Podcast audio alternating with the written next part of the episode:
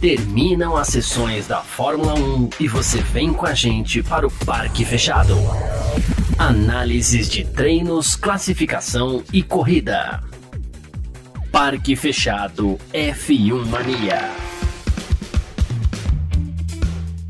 É isso, valeu demais pela sua presença, valeu você que tá junto com a gente por aqui, tá no ar mais uma edição do nosso Parque Fechado, aqui na Filmania é assim que funciona, termina as sessões da Fórmula 1 e você vem com a gente pro Parque Fechado aqui pra gente falar sobre tudo aquilo que aconteceu nos treinos livres, na classificação e na corrida. Que saudade que a gente tava, hein? Três meses aí sem corrida. Tivemos hoje o Grande Prêmio do Bahrein, nessa nova era da Fórmula 1 corrida muito legal, a gente vai falar sobre isso, e que teve um vencedor assim, não é a primeira vitória dele, não é um novo vencedor na Fórmula 1, mas é sempre bom quando uma sequência se quebra, né? Porque a gente gosta de ver variação, a gente gosta de ver as coisas se alternando na Fórmula 1, não só na Fórmula 1, em vários meios de atividade, em vários esportes que a gente acompanha, a gente gosta de alternância, né? E tivemos alternância, bem-vinda alternância na Fórmula 1. Tivemos há poucos instantes aí no Grande Prêmio do Bahrein, vitória do monegasco Charles Leclerc da Ferrari. Ele que comandou a dobradinha da equipe italiana, que ainda teve Carlos Sainz na segunda posição, os dois aí dividindo o pódio com o britânico Lewis Hamilton da Mercedes. Já de cara aqui a gente adianta que os dois carros da Red Bull acabaram ficando para trás. Aliás, três carros aí, né, da Red Bull, se a gente pensar também que o Tsunoda, ó, enfim. É... Bom, mas vamos lá. Leclerc, Sainz e Hamilton, passar o resultado aqui, depois a gente fala sobre tudo da corrida, daqui a pouco a gente vai receber aqui o Vitor Berto, também a Natália De Vivo, o Gabriel Gavinelli, e você que tá junto com a gente aqui pode aproveitar para participar também, você que tá no YouTube, no Facebook, já deixa seu comentário, a gente põe aqui embaixo, a gente responde algumas coisas também. E muito obrigado, inclusive, você que acompanha a gente pelo canal do YouTube da F1 Mania, também você que acompanha a gente pelo Facebook, ou então você que está junto com a gente também aí no Terra TV, muito obrigado pela sua companhia aqui nesse domingão, tá certo? Leclerc, Sainz, Hamilton na quarta posição, chegou o britânico George Russell da Mercedes, no fim das contas a Mercedes salvou a, a, a lavoura aí no final da corrida. Kevin Magnussen colocou a Haas na quinta posição, quem diria? Valtteri Bottas foi o sexto com a Alfa Romeo. Na sétima posição, o francês Esteban Ocon da Alpine. Oitavo, Yuki Tsunoda. Falei que de incêndio, falei do Tsunoda, era Gasly, tá? Yuki Tsunoda foi o oitavo colocado. Fernando Alonso da Alpine também foi o nono colocado, com Guan Yu Zhou, ou Guan Yu Zhou da Alfa Romeo na décima colocação. Vou falar aqui que eu tenho um novo ídolo na Fórmula 1, tá? Guan Yu Zhou.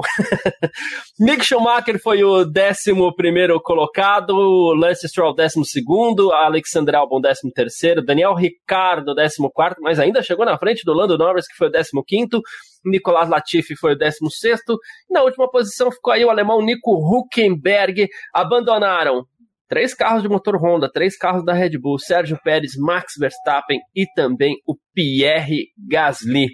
Mais uma vez convidando você para participar junto com a gente aqui, mas deixa eu chamar para bater um papo aqui também com a gente. Tradicionalíssima participação de todo domingo por aqui. Vitor Berto, uma ótima tarde para você. Como sempre, obrigado pela presença aqui no Parque Fechado. Temos alternância na Fórmula 1, Vitor. Boa tarde. Boa tarde, Garcia. Boa tarde todo mundo que está acompanhando a gente pelo Terra TV, YouTube, Facebook. Uh, poxa, realmente tivemos uh, o início de uma temporada que a gente espera que tenha muitas alternâncias, inclusive na pista, né, Garcia? A gente viu alternância na pista, o que foi muito legal. Uh, acho que por foram duas ou três situações, agora eu já nem lembro mais, é, em que o, o, Verstappen e o Leclerc disputaram a liderança, e aí o, o, o Verstappen passava na primeira curva, e aí o Leclerc passava na curva 4. Então, é, foi, foi muito legal ver isso. É, isso mostra que a Fórmula 1 parece ter conseguido o que ela queria, que era ter carros andando próximos, sem, aquele, sem aquela questão da turbulência. Na verdade, ter carros andando próximo é, depende de mais coisas do que simplesmente só né, o carro em si. Né? A gente não viu tanta gente andando próxima, mas eu acredito por conta é, de diferença de desempenho entre os carros. Mas é o que acontecia até o ano passado, que além dessa diferença de desempenho, é, tinha uma questão que, é, mesmo quando o carro de trás era mais rápido, ele não conseguia passar por toda a turbulência que era gerada. E parece, parece, ainda é cedo, óbvio, a gente só está falando de uma corrida, parece que isso foi resolvido tanto é que a gente teve várias ultrapassagens em vários momentos os carros andando próximos é, na pista. Então, é, começamos a temporada com o pé direito. Não era o resultado que eu mais desejava. Eu queria que o Hamilton não tivesse ido para o pódio, só por uma questão de que é, ele estava andando é, nas últimas temporadas. Sabe quando joga videogame? Coloca no easy, no fácil? Tava easy. Aí a temporada passada tava no medium, ali no médio. Aí esse ano parecia que ele ia começar jogando no hard. Aí parece que deu uma facilitadinha, tá no médio de novo. E eu acredito muito que a Mercedes vai evoluir muito nas próximas etapas. Então, é, eu acredito que. Né, eu, eu gostei da Red Bull não ter terminado, porque isso joga uma responsa responsabilidade de recuperar ao longo do ano, né? Então deixa um pouquinho mais difícil para eles. Para a Mercedes acabou que, que é, dependendo de quanto eles conseguirem recuperar nas próximas etapas, é, foi muito positivo e vai deixar a temporada é, relativamente fácil para eles. A gente está falando da primeira etapa, é, ainda é muito cedo, né? Hoje parece que quem tem o melhor carro e quem está jogando a temporada no Easy é a Ferrari.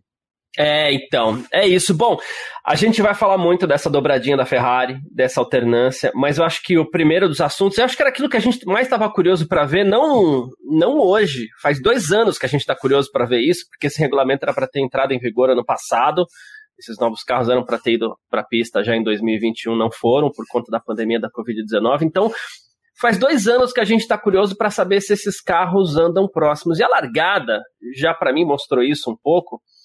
É, você vai saber, é, sabe endurance de kart? Inclusive eu e você, a gente já disputou um juntos, né, Vitor? É, na largada de kart, os endurances geralmente tem muito kart na pista, então é tudo aquele negócio emboladão, o kart procurando espaço e tal. E eu senti que essa largada hoje já foi um pouco disso, né? Ela foi bem embolada, era um bolo de carro andando junto. Em dois grupos, isso. né? Isso, isso ficou isso. bem claro, né? Os líderes, assim, sei lá, os seis primeiros deram uma sumida na largada, assim, sumida, mas todos juntos foram pra frente. E aí tinha um bolo, sei lá, era do álbum para trás, o álbum, se eu não me engano, largou em décimo primeiro que aí tava todo mundo mega compactado, bem do jeito que você falou, assim, parecia que tava todo mundo. É. Eu tava achando até eles devagar demais, assim, que eles estavam tentando achar o espaço, foi, foi, foi meio estranho até essa, essa largada. E, e eu, de novo, isso aqui é uma suposição, porque às vezes a gente fica tentando se colocar dentro da cabeça do piloto. Talvez eles nem estejam acostumados com isso, né? Então, às vezes, numa reação de pista dessa, numa largada, fala, peraí, eu tô muito próximo, não, não tô acostumado com isso, calma, vem a turbulência, não, não vem. Aí você testa, poxa, acho que dá para andar um pouco mais próximo. Tem toda essa alternância também que passa ali, que ajudou a, a, talvez embolar um pouco mais as coisas, foi muito legal assim. E a gente viu isso, inclusive, em alguns outros momentos durante a corrida, como você falou, não talvez como a gente queria, mas não é que a partir de agora a gente vai ter corridas malucas, porque o desempenho dos carros é, na corrida, eles ainda contam. O desgaste do pneu ainda conta. Às vezes o cara não consegue andar lado a lado, não é por causa da turbulência, da turbulência é porque o carro dele não, não acompanha, e aí não tem jeito. Né? Mas a limitação que a turbulência trazia para quem parecia ter mais desempenho e estava atrás, isso é algo que parece que foi resolvido. É só a primeira corrida, mas parece que já deu pelo menos uma boa melhorada, né? Sem dúvida nenhuma. É, como eu falei, a gente não viu tanto o carro andando junto, mas porque eu acredito que.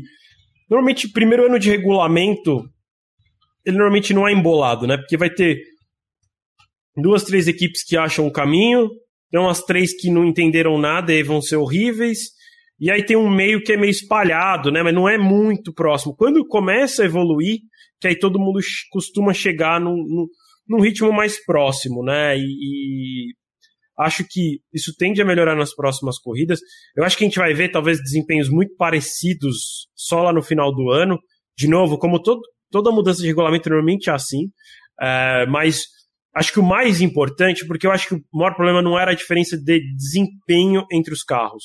O maior problema era ver um piloto que estava andando atrás muito rápido e ele não conseguir passar porque a turbulência não deixava. Isso era realmente muito frustrante porque o mais rápido tem que ganhar né? É sobre isso que é corrida. Então, então isso, isso parece de novo primeira corrida. Bahrein normalmente tem bastante ultrapassagem mesmo, é, mas parece que foi solucionado. É, acho que se não tivesse sido solucionado, o Verstappen e o Leclerc não conseguiriam ter trocado de posições tantas vezes.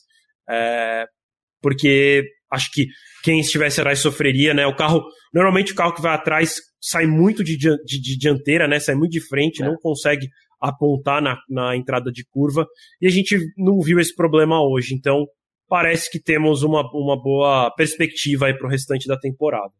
Boa, perfeito. Deixa eu chamar junto com a gente aqui também Gabriel Gavinelli, boa tarde, meu irmão. E Gavi, obrigado pela presença aqui no Parque Fechado, como sempre. Eu tô curioso para ver o microfone dele. Ah, é, não, hoje tá legal, hoje tá legal. Sem ah, Alexandre Frota. Preparado, pô. Mas assim, Gavi, a gente tava falando exatamente sobre a questão dos carros. A gente vai chegar na dobradinha da Ferrari, desempenho de Leclerc, todo mundo, mas assim, a gente tava falando que a princípio, pela primeira etapa da temporada, dá pra gente ficar otimista com essa, com essa questão dos carros poderem andar um pouco mais próximos em curvas, né, Gavi? Não, total, né? A gente viu isso hoje, cara. Foi. Começo da corrida foi. Acho que os pilotos estavam se acostumando um pouco. Ali a gente teve acho que quatro ou cinco voltas meio. É, eu até fiquei meio desconfiado. O próprio Vitor também citou no grupo, falou: Ih, será que essas regras é. vão funcionar, né? Mesmo. Deu uma impressãozinha ali em alguns momentos no começo da corrida que a gente poderia ter problemas com as ultrapassagens, mas acho que a corrida depois, né, foi sensacional em termos disso. Eu tô curioso para ver até os números, né? A gente teve, é, acho que foi o, Jafone, alguém citou lá na, na transmissão. Jafone, o Jafone foi o único que não pode ter sido, né? ou foi o Max ou o Regi, alguém citou na transmissão que foram 70 ultrapassagens, né? Na, no ano passado fiquei com, com a sensação de que foi uma corrida esse ano com mais ultrapassagens. Depois a gente pode até ver os números aqui, mas acho que foi uma corrida boa. Vem para e foi só a primeira corrida, né? Isso é muito importante a gente colocar, né? Tem muita coisa para acontecer, então é, a, as regras de 2022 aparentemente atenderam as expectativas aí. É, é isso que a gente quer ver. E, e, e esse, esse, comentário que você fez aí dos pilotos, parece que no começo estava meio assustado, é bem isso. É aquilo que a gente estava falando. O cara não tá acostumado. Aí de repente ele tá muito perto do carro, ele deve ter alguma ligação no cérebro dele que fala assim: não, pera, eu não posso dar tão próximo que a turbulência vai me pegar. Ele vai entendendo aos poucos, ele vai testando aos Total. poucos, porque por mais que eles tenham testado isso nos testes coletivos da semana passada no Bahrein mesmo, é, era teste, era uma coisa guiada, forçada, né? Agora não, agora era valendo, assim. Então, poxa, eu fiquei muito otimista, principalmente com isso, porque quem resumiu o comentário foi o Vitor né, com a melhor frase. O mais rápido tem que, tem que ganhar. E se o mais rápido está atrás, ele tem que estar tá na frente. E para isso ele precisa resolver esse problema do arrasto. Parece que pelo menos foi muito amenizado, né? Ah, claro que a gente ainda vai encontrar um probleminha ou outro aí dependendo da pista, né? Mas vamos lá. É... Daqui a pouco. Ah, Natália, Natália tá ok também? Então vamos lá, que eu vou tá, aproveitar. Tá, tá rigor hoje, hein? Tá rigor, já chegou a caráter aqui, ó. A gente vai entrar no assunto da Ferrari, mas então, só para a gente concluir esse assunto, é, que a gente estava aqui, Nath, uma boa tarde, obrigado pela presença. Ela tá o batom vermelho Ferrari ali. mas, assim, a gente estava falando sobre a turbulência, que foi uma das coisas que primeiro nos chamou a atenção aqui. Os carros sofrem menos com turbulência e aparentemente os carros estão andando mais próximos, né, Nath? Boa tarde.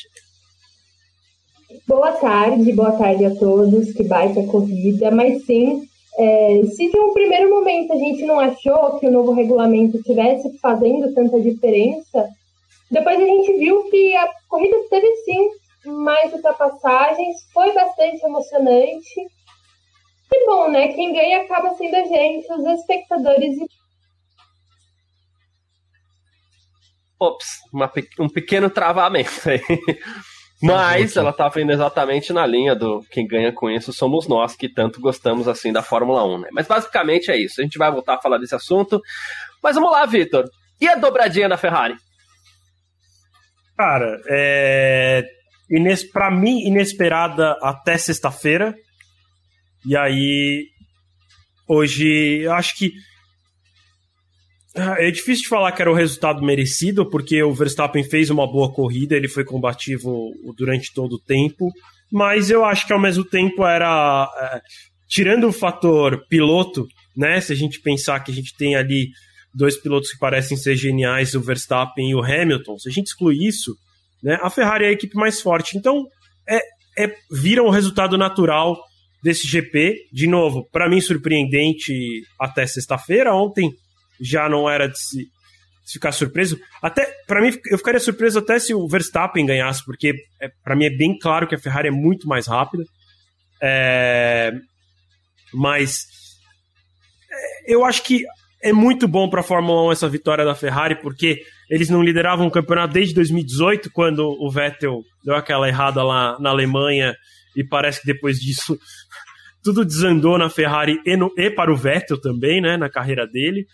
E, e aí então eles chegam começando a temporada com uma dobradinha e que me parece que vai ser uma equipe que vai ser difícil de ser batida tão cedo na temporada. Eu acho que é, a tendência é que eles também vençam na Arábia Saudita, depois é a Austrália, então também acredito que sim, porque é, como, como é uma, uma, uma etapa que eles chamam uh, overseas, né, que é tipo, você precisa transportar pelo mar, né, ou por cima do mar, se for de avião, mas de qualquer maneira é fora do grande continente, né, porque por mais que, que o Bahrein não fique é, na cabeça das pessoas, não, não é Europa, né, então começa daí, parece que não, então tem que viajar muito, mas eles vão de carro, né, os carros são transportados de caminhão até o Bahrein, dá para você ir dessa maneira até, até o, o Oriente Médio, não é, não é necessário um, um transporte de avião ou de navio, para chegar lá. É, eu até nem sei como é que eles estão fazendo uma situação como essa, com, com guerra acontecendo lá na Europa, se isso realmente é viável, mas é, é uma situação diferente, né? Quando você corre ali no. no na Austrália, que a gente está falando da Oceania, né? Então é transportado tudo com muita antecedência para lá. Os carros não vão para lá hoje, né? Assim, eles não vão para lá é, logo após o GP da Arábia Saudita. Muito provavelmente os chassis que vão disputar o GP da Austrália já estão indo para lá. Então é difícil também ver alguma evolução para a Austrália, talvez só peças que caibam em, avi em, avião. E aí é engraçado que às vezes a equipe despacha como mala, assim, né? Avião passageiro, não avião de carga. E aí, ah, vai ter uma asa nova, os caras despacham ali no avião, quase como uma. É, é, é, bagagem adicional, né? Sobrepeso é, de bagagem. Manda um log lá, hein? Isso, e aí mandam para a Austrália. Então, assim, grandes evoluções vão ser difíceis de acontecer. Então, é, é muito provável que a Ferrari é, dê uma dominada aí no começo de temporada e as outras equipes precisam minimizar só o dano. Mas voltando ao que eu estava falando no começo, é que bom ter uma equipe nova a vencer e que bom ter uma equipe nova, provavelmente aí dominar, sei lá, as primeiras três etapas pelo menos. É isso. Ah, então, já que a Nath está de volta, Nath, a caráter, agora sim, fala pra gente sobre essa nova equipe que está a vencer na Fórmula 1. Quem é? Eu acho que assim, primeiro, Matia Binotto morreu e foi substituída para a Ferrari ter dado esse pinote aí. Mas, cara, é muito legal, né? É, é bem legal porque a Ferrari já mostrava que vinha forte desde antes da pré-temporada, na verdade, né? O Matia Binotto, ele sempre ficou super no hype, não, porque esse ano vai ser o nosso ano, não, porque esse ano a Ferrari vai vir forte. Só que, assim, a Ferrari, ela é uma das rainhas de iludir os tifosi, de iludir quem assiste a Fórmula 1. Sempre é aquele negócio, né? Não, porque esse vai ser o ano da Ferrari, daí chega ela pipoca logo na primeira corrida. Só que dessa vez não, dessa vez é, ela mostrou que realmente ela tá vindo aí para brigar pelo, não sei se pelo título, ainda é só a primeira corrida, vamos manter a calma, até porque eu, com certeza a gente vai falar depois, mas a gente, mas o Hamilton tem a estrela do campeão, né? Então assim a gente jamais vai poder tirar ele da briga, mas a Ferrari com certeza vai atrapalhar aí nessa briga pelo, pelo caneco, ela vai tirar muitos pontos importantes da Red Bull, da, da Mercedes, e bom, né, poderia falar da McLaren, mas também vamos falar depois, e quem é McLaren? Eu acho que, tipo, trocaram, inverteram, assim, McLaren com Ferrari. Ah, Gavi, ano passado a gente falou muitas vezes aqui a gente tocou muitas vezes num ponto aqui que a gente falou assim, puxa, a gente só tem a referência do Bahrein, que foram duas sessões de treinos livres no Bahrein, de, de treinos livres não, de testes coletivos no Bahrein, depois treino livre pro Bahrein, classificação Bahrein, corrida no Bahrein, a gente ficou, pô, é, e aí? Como é que tá? Porque a gente ainda achava que a Mercedes poderia dominar o campeonato inteiro e que poderia ter sido só um, É, é, como que fala? É um voo de galinha da Red Bull ali, né? Que a gente fala do voo de galinha que dá aquele pulinho e, e volta pro chão, né? é, é, aí, assim, a gente achava que podia ser isso ainda, né? Esse ano a gente tem um pouquinho de referência da Espanha ali, e em cima disso que o Victor falou de toda a logística, ela é um pouco complicada esse ano, porque depois da Arábia Saudita, Austrália, eles voltam para a Europa, em Imola, mas depois já vão para Miami, né? Então é, é, é, um pouco complicado ainda.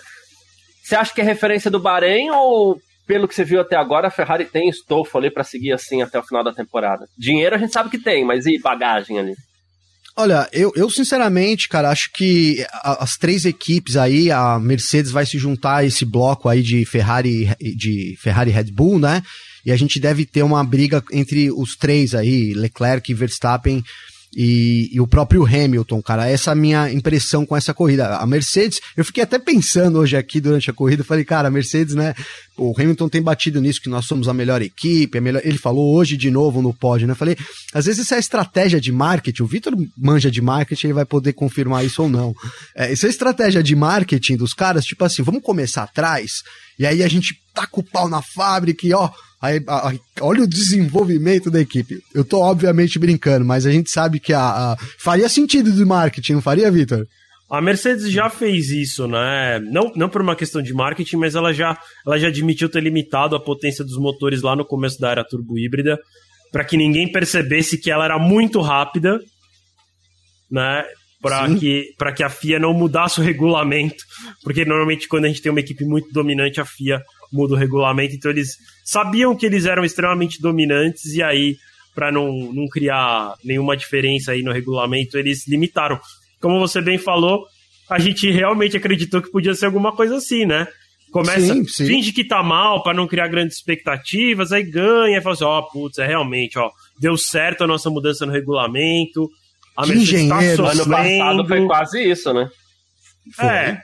Ninguém esperava. No fim ali da temporada, aquela, né, aquela reviravolta. Eu tô até brincando, eu não acho que é isso. Acho que a Mercedes tá atrás mesmo e vai. Com, mas o que eu quero dizer é que a equipe ela vai, em algum momento, vai chegar. Então, é, eu vejo a Ferrari forte também, cara. A gente tinha dúvidas como seria a corrida, porque a pré-temporada da, da Ferrari foi impecável, assim como foi de Red Bull e um pouco menos de Mercedes, né? A Mercedes teve, acho que o segundo dia em Barcelona, um, proble um problema hidráulico também, né? Não foi como a gente viu hoje, mas teve um momento que a equipe se recuou ali, colocou o tapume até, a gente até comentou no em ponto também, correria porque ela box. correria nos boxes da Red Bull, teve isso. Talvez isso tenha se refletido é, na pista hoje, cara. E assim, rapidinho, é, é, hoje veio também para dar aquela gelada aí nos especialistas de pré-temporada, né? Talvez estejamos nesse bolo aí também. Mas enfim, porque, cara, Red Bull, Red Bull, Red Bull, Red Bull quebrou com os dois carros na penúltima volta. Isso, obviamente, não é coincidência, né? Então, o que é invisível aos nossos olhos, às vezes é, é muito mais importante do que também é, o que a gente consegue ver de fato, né? Muita gente falando que a Red Bull seria o carro a ser batido, eu acho que ficou claro que eles estão com um problema aí para o restante da temporada também, então não é bem assim, né? Não é bem assim as coisas. Difícil, não é nenhuma crítica, porque é difícil comentar pré-temporada, né? Mas como a gente sempre fala, é bom ter calma, porque não é só desempenho, é, é confiabilidade, enfim, acho que veio para essa primeira corrida provou é, isso pra gente aí. É isso. Para, apenas parafraseando Garcia, essa primeira corrida deixou mais perguntas do que respostas. Muito bom. Uh, deixa eu só responder antes de passar uma pergunta para o Vitor aqui, que o Bruno César falou do dinheiro da Ferrari. Ele falou, pô, mas o dinheiro não bate no orçamento limitado? Bate no orçamento limitado. Mas é diferente de você ter dinheiro sobrando para bater nesse orçamento limitado ou você tá ali apertado, igual a Haas, né? A Haas, é, nem por exemplo, todo mundo é que assim, ó, o orçamento é limitado no teto, não existe piso, né? Exato. Então, assim, as grandes equipes vão gastar o teto. Vai ter Isso. equipe que talvez gaste metade do teto. Então, é, não é foi que... nesse sentido que eu disse que a dinheiro a Ferrari tem, é. Isso, é. é, é. a, a, é como, a Haas, é como... por exemplo, larga bem, mas a gente não sabe se mantém assim, porque talvez não tenha dinheiro para desenvolver o carro ao longo desse ano. É, parece que na verdade a grande maioria das equipes não bate no teto. É. É, todas ficam abaixo do assim, quase todas ficam abaixo do teto. Uh, ficaria só as três grandes mesmo conseguindo bater no teto, mas enfim, esses números não são super públicos, mas é o que dizem que é isso, assim, que, que no fim uh, tem o teto, mas poucos batem no teto. Não, e faz sentido, porque ano passado a gente teve um problema com orçamento, né? Por causa dos motores ali, tanto Red Bull quanto Mercedes estavam com esse medo ali, pedindo até um recurso extra por causa das sprint, e isso veio para esse ano também, esse problema aí, né, que as equipes tinham de estar tá meio muito perto do limite e aí não ter mais para onde correr, quebra um carro, e aí como é que faz, né? Não corre o restante da temporada. Então faz, é, é, bem por aí. Uh, Vitor, é, uma coisa que, que, que eu acho que também a gente tem que ficar de olho para essa nova concepção dos carros e tal. Em 2014, a Mercedes deu aquele salto os novos motores, os motores mudaram por completo, motores super complexo, difícil de entender. É, muitas montadoras, inclusive, vieram entender há pouco tempo como funcionam mesmo esses motores, o caso da Honda, por exemplo, né? E andavam bem Williams e Mercedes. Só que a Mercedes, claro, se destacava sobre a Williams, que tinha motor Mercedes, e muito daquilo a Mercedes falava assim: a gente encontrou uma forma também de encaixar o motor no carro. o motor não é só potência, ele tem que ser bem encaixado no carro. Muitas vezes uma equipe ela muda de motor, por exemplo, ela passa a ter problemas porque o motor não encaixou bem fisicamente dentro do carro mesmo. E a Mercedes arrumou uma forma de otimizar. Teria a Mercedes perdido isso? Porque os carros equipados com motor Mercedes estão todos eles tendo problemas em algum grau, né? É, eu, eu sinceramente não acho que é um problema de encaixe. É, até você falando isso até me lembrou que, inclusive, a, lembra que com a chegada da pandemia, de 20 para 21, é, foi determinado que os carros não poderiam ser diferentes né, de uma temporada uhum. para outra, para economizar dinheiro. A única exceção feita foi, foi a McLaren, McLaren, né? Porque ela precisava encaixar o motor Mercedes e para isso eles precisavam mudar o carro, porque tem uma questão realmente, como você falou, física para que esse encaixe seja feito. E cada motor é de um tamanho, de um formato, enfim. É, até acho que, se eu não me engano, o da Mercedes é o menor de todos eles. É, cara, sobre a sua pergunta, eu acho que, como eu, como eu falei, eu acho que não me parece um problema de encaixe. A minha sensação é que é um problema de potência, não, não está entregando. Porque, querendo ou não, é, normalmente quando rola um problema de encaixe, ele acontece com as, aconteceria com as outras equipes e não com você mesmo. Afinal, você tem o motor durante o tempo todo, né? Não, não é. A Mercedes desenvolve o carro e o motor. Então eles têm os dois ali e eles vão, durante todo o processo, testando esse encaixe físico. Foi o que aconteceu em 2014 entre Mercedes Sim. e Williams, né? No caso da Williams, por exemplo, ela chega num determinado dia, né? hipoteticamente, ah, chega lá no 31 de dezembro. E aí chega e fala assim, ó. E eles já estão com o carro já meio desenvolvido. Você vai, então, o motor vai ser esse. Aí o cara fala, putz, não encaixa direito. Aí começa a fazer uns remendos, aí a carenagem tem que fazer, ficar aberta atrás, aí estraga a aerodinâmica. Então não me parece que é um problema de encaixe, me parece que é um problema de potência mesmo, se a potência não é entregue. É... E para mim isso fica claro em todos os carros da Mercedes, né? Assim, de motor Mercedes. Tanto a Mercedes. Ficou claro, hein, hein Vitor? Desculpa te interromper, mas só para elucidar aí, ah, no, no, quando o Pérez estava ali no começo com problemas, cara. Durante uma volta e meia, o Hamilton, com a asa aberta, ele é, não passava Red Bull. E teve um outro momento também que ficou interessante, foi quando o Hamilton foi passar o Magnussen. O Hamilton tinha pneus muito mais novos e ele tava com a asa aberta, ele chegou a ele, na verdade ele passou, né, mas ele coloca de lado e assim, ele chega muito rápido. Quando ele coloca de lado, parece que como quase que ele tivesse colocado o pé no freio né? Ou aberto um paraquedas, ele coloca de lado e faz. e aí, tipo, Magnussen... sofre para passar o Magnussen, que tá de Ferrari. Então, é, me parece ter um problema de, de, de motor mesmo. Acho que isso fica muito claro quando a gente olha lá pro fim do grid que tem é, McLaren e Aston Martin como as duas piores equipes. Tem a, a Williams também lá atrás. É, a Mercedes, para mim, só não tá lá atrás porque talvez ela tenha um carro que é muito bom e aí acaba compensando essa falta de potência, que aí na média fica ali como terceira força. Uma terceira força que é distante, porque não fosse os problemas e não fosse o safety car, eles não teriam terminado próximos na tabela de tempo de, de Red Bull e Ferrari. Eles estavam longe. 30 segundos. Né? Então, é uma terceira força, mas uma terceira força muito distante. É, como eu falei, não acho que é um problema de encaixe, é um problema de motor. Em compensação, parece que a Red Bull tem um problema de motor também. Que não é a potência, é a confiabilidade. De novo. A gente não sabe exatamente qual é o problema que teve nos três carros. É, no, do, no do Gasly, provavelmente alguma coisa mais séria, porque pegou fogo. É, no caso do. do o vazamento do, da Haas foi para AlphaTauri hoje. É. No caso tanto do, Ver, do Verstappen quanto do Pérez, parece que tem uma cara mais de problema hidráulico, né? Porque até o carro do Pérez trava. Travou, e travou. Travar exato. normalmente é uma questão de problema hidráulico. É, mas pode ter sido o motor também. Pode ter sido que o motor tenha travado algum, algum cilindro lá e aí travou, travou. É, sim, difícil dizer, mas eles têm um problema claramente. E eu acho, queria jogar uma polêmica aqui, que foi culpa da Nath. Porque a Nath, ela a Nath tinha dito que assim, tava acabando a corrida falou: Nossa, que engraçado, ah, nenhum abandono. E aí, quebra Gasly, quebra Verstappen e quebra o Pérez. É.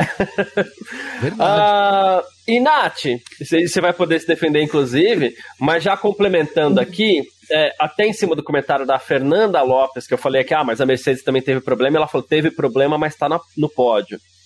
Mas por tudo que a Mercedes vem fazendo de 2014 para cá, simplesmente herdar uma posição no pódio é pouco para a Mercedes. Para o padrão Mercedes, é problema, né? E se isso for problema no motor, não vai resolver agora, né, Nath? Sim. Antes de tudo, é, não tem o que falar, né? Os... A zica toda em cima da Red Bull, da, da equipe das bebidas energéticas. Eu vou pedir para você repetir o seu comentário, né? Indiquei a Red Bull, indiquei... Tá, é, hoje meu notebook também é Red Bull também. É, mas a minha dica caiu toda em cima da Red Bull. Infelizmente, cara, não, não tem o que fazer. Ele tá se perdeu. Mas perdeu pro Max Verstappen, pro Sérgio Pérez e pro Pierre Gasly. Pro Christian Horner e pro ver. Mas enfim, realmente a Mercedes, ela. Ok, ela estava bem, ela conseguiu terminar no pódio, parabéns. George Russell terminou na quarta colocação, o melhor. Não, não é o melhor resultado dele, porque ele conseguiu aquele pódio lá em Spa, mas enfim. Em corridas Cara, é o melhor. O real. é. Mas o quão real é esse resultado da Mercedes, sabe? Porque, assim, foi totalmente ao acaso. Porque se a Red Bull não tivesse problemas, eles iam terminar em quinto e sexta. Então, assim, foi mais competência da Mercedes ou problemas da Red Bull que garantiu esse pódio do Hamilton? É isso que a gente precisa ver. Porque é o que eu falei, até na penúltima volta, o Hamilton estava fora do pódio. E de repente o pódio caiu em cima do colo dele a quarta colocação caiu no colo do, do, do, Russell. Então eu acho que essa boa colocação, esse top 5 dos dois, é mais azar da Red Bull e sorte da Mercedes do que, pelo menos nesse primeiro momento, um real, uma real colocação da dupla. É, e não é que a gente está criticando o Hamilton, não sei o que, não, mas eles eram quinto e sexto, então a gente reconhece um problema aí. E eu dei toda essa volta, Gavi, para para falar sobre é, motor ainda, claro, mas para chegar na Ferrari, porque eu falei aqui que a gente é, viu que as montadoras elas até demoraram um pouco para entender como funciona esse motor, que ele é tão complexo, né, e que deve durar aí até 2025, porque o pessoal não vê a, a hora de, de jogar esses motores no lixo também, né? Verdade. Mas assim, uma montadora que parece ter entendido muito bem como ele funciona, é a Ferrari. E a gente volta a 2019. Ela entendeu como funciona, só que em 2019 ela trabalhou meio que fora do regulamento ali. Mas entender como funciona para funcionar, para rodar bem, ela entendeu. O motor de 2009 era um canhão, era o melhor motor da temporada. É que depois Sim. ela teve que limitar, teve que dar dois passos para trás. Agora ela volta, talvez, ao que ela apresentava em 2019, né? É, então, a gente sabe, né, cara, da, da força que a Ferrari tem como equipe, como estrutura, né, de corrida, né? Então, é, assim, é, às vezes é chato ficar falando, pô, a gente ficou falando isso, mas a gente ficou falando isso o tempo todo, né?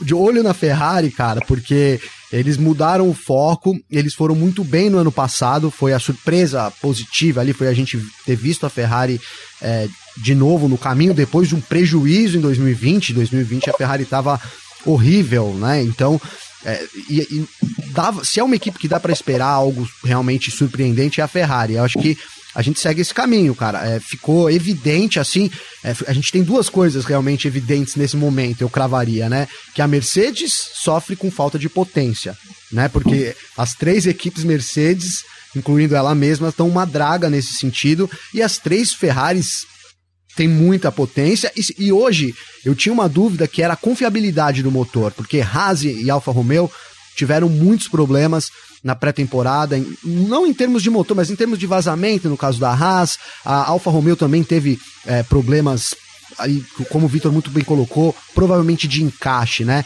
E hoje a gente viu as equipes indo muito bem, as três Ferraris. Então a gente tem essa certeza nesse momento, né?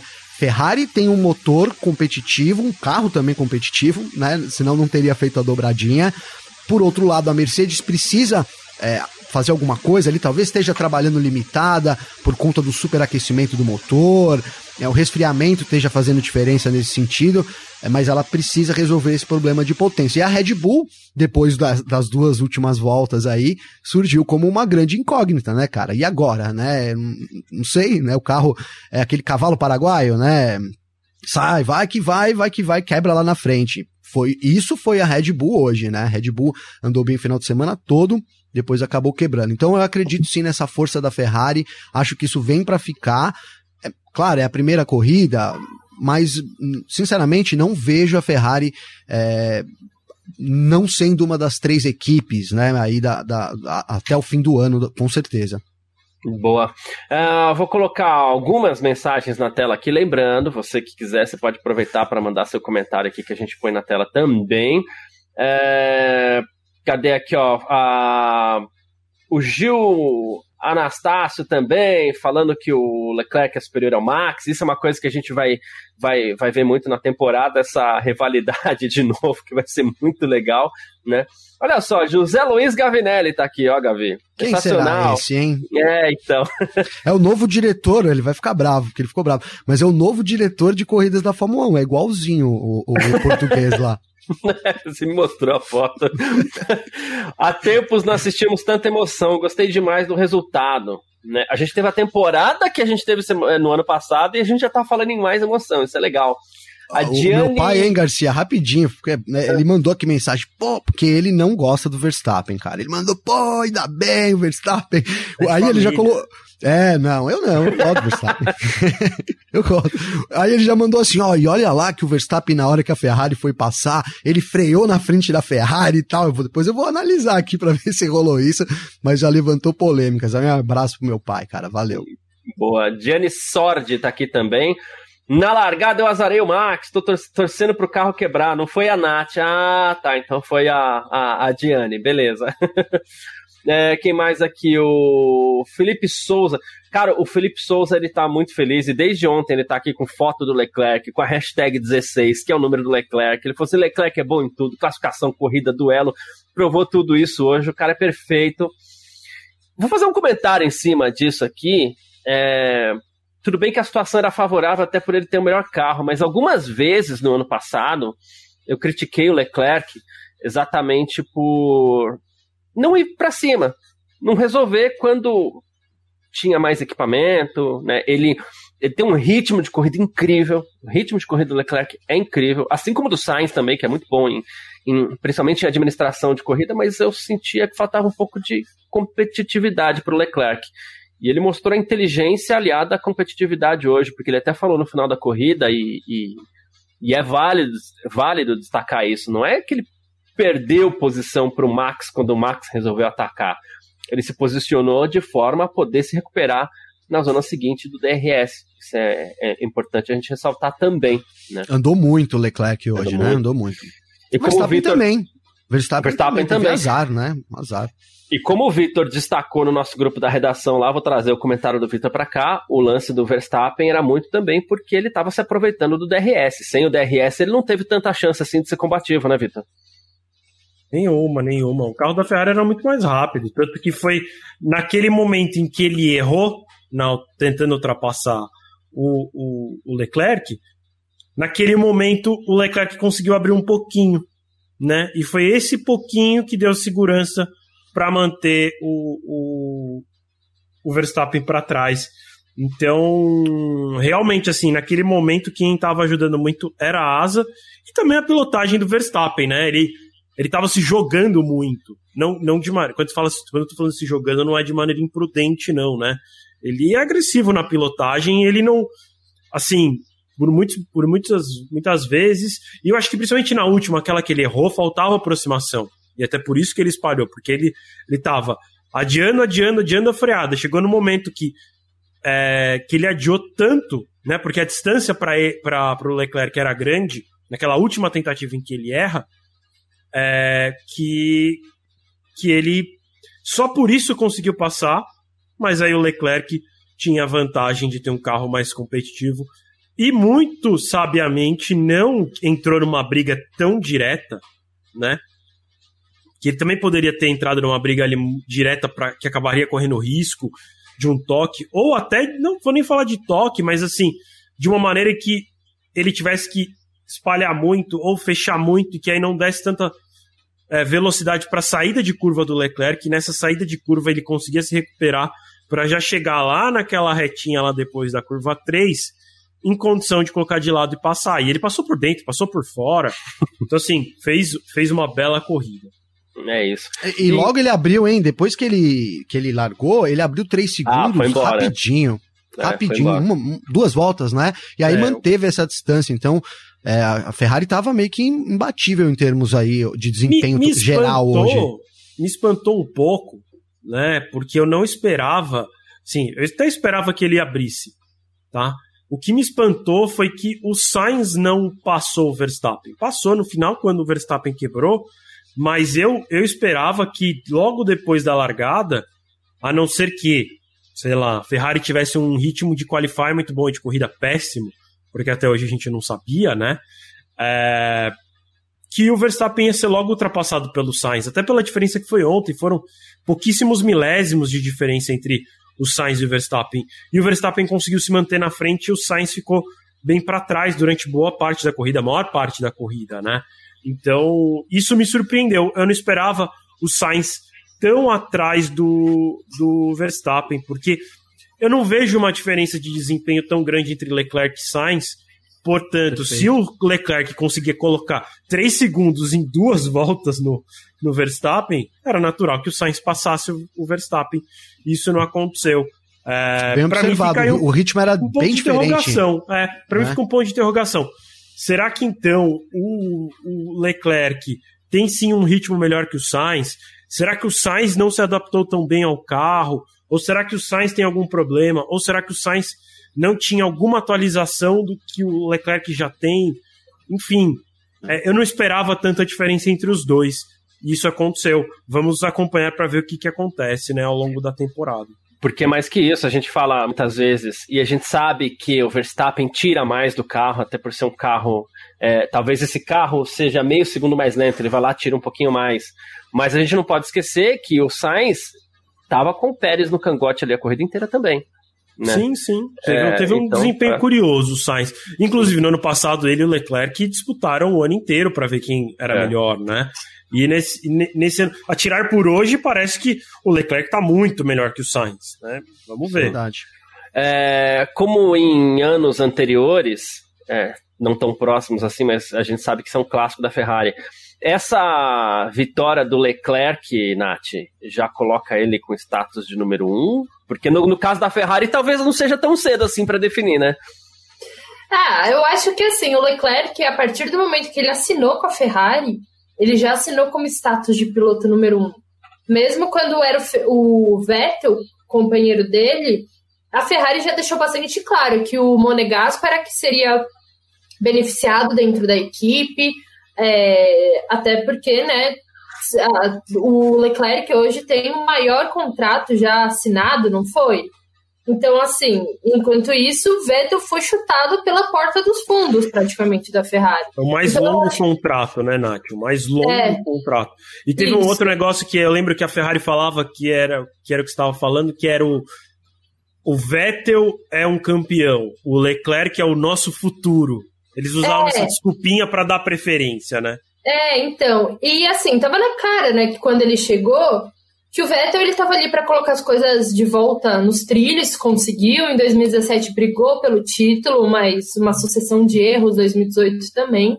Mas que eles sempre viram no Leclerc um, um futuro, como eles mesmos disseram. Daí chegou o Sainz, e o Sainz, assim, eu acho que o Sainz ele é mais é, aquele material de campeão. Leclerc ele é excelente e tudo mais, mas eu acho que o Sainz tem mais a pose de campeão. Eu posso estar sendo totalmente equivocada.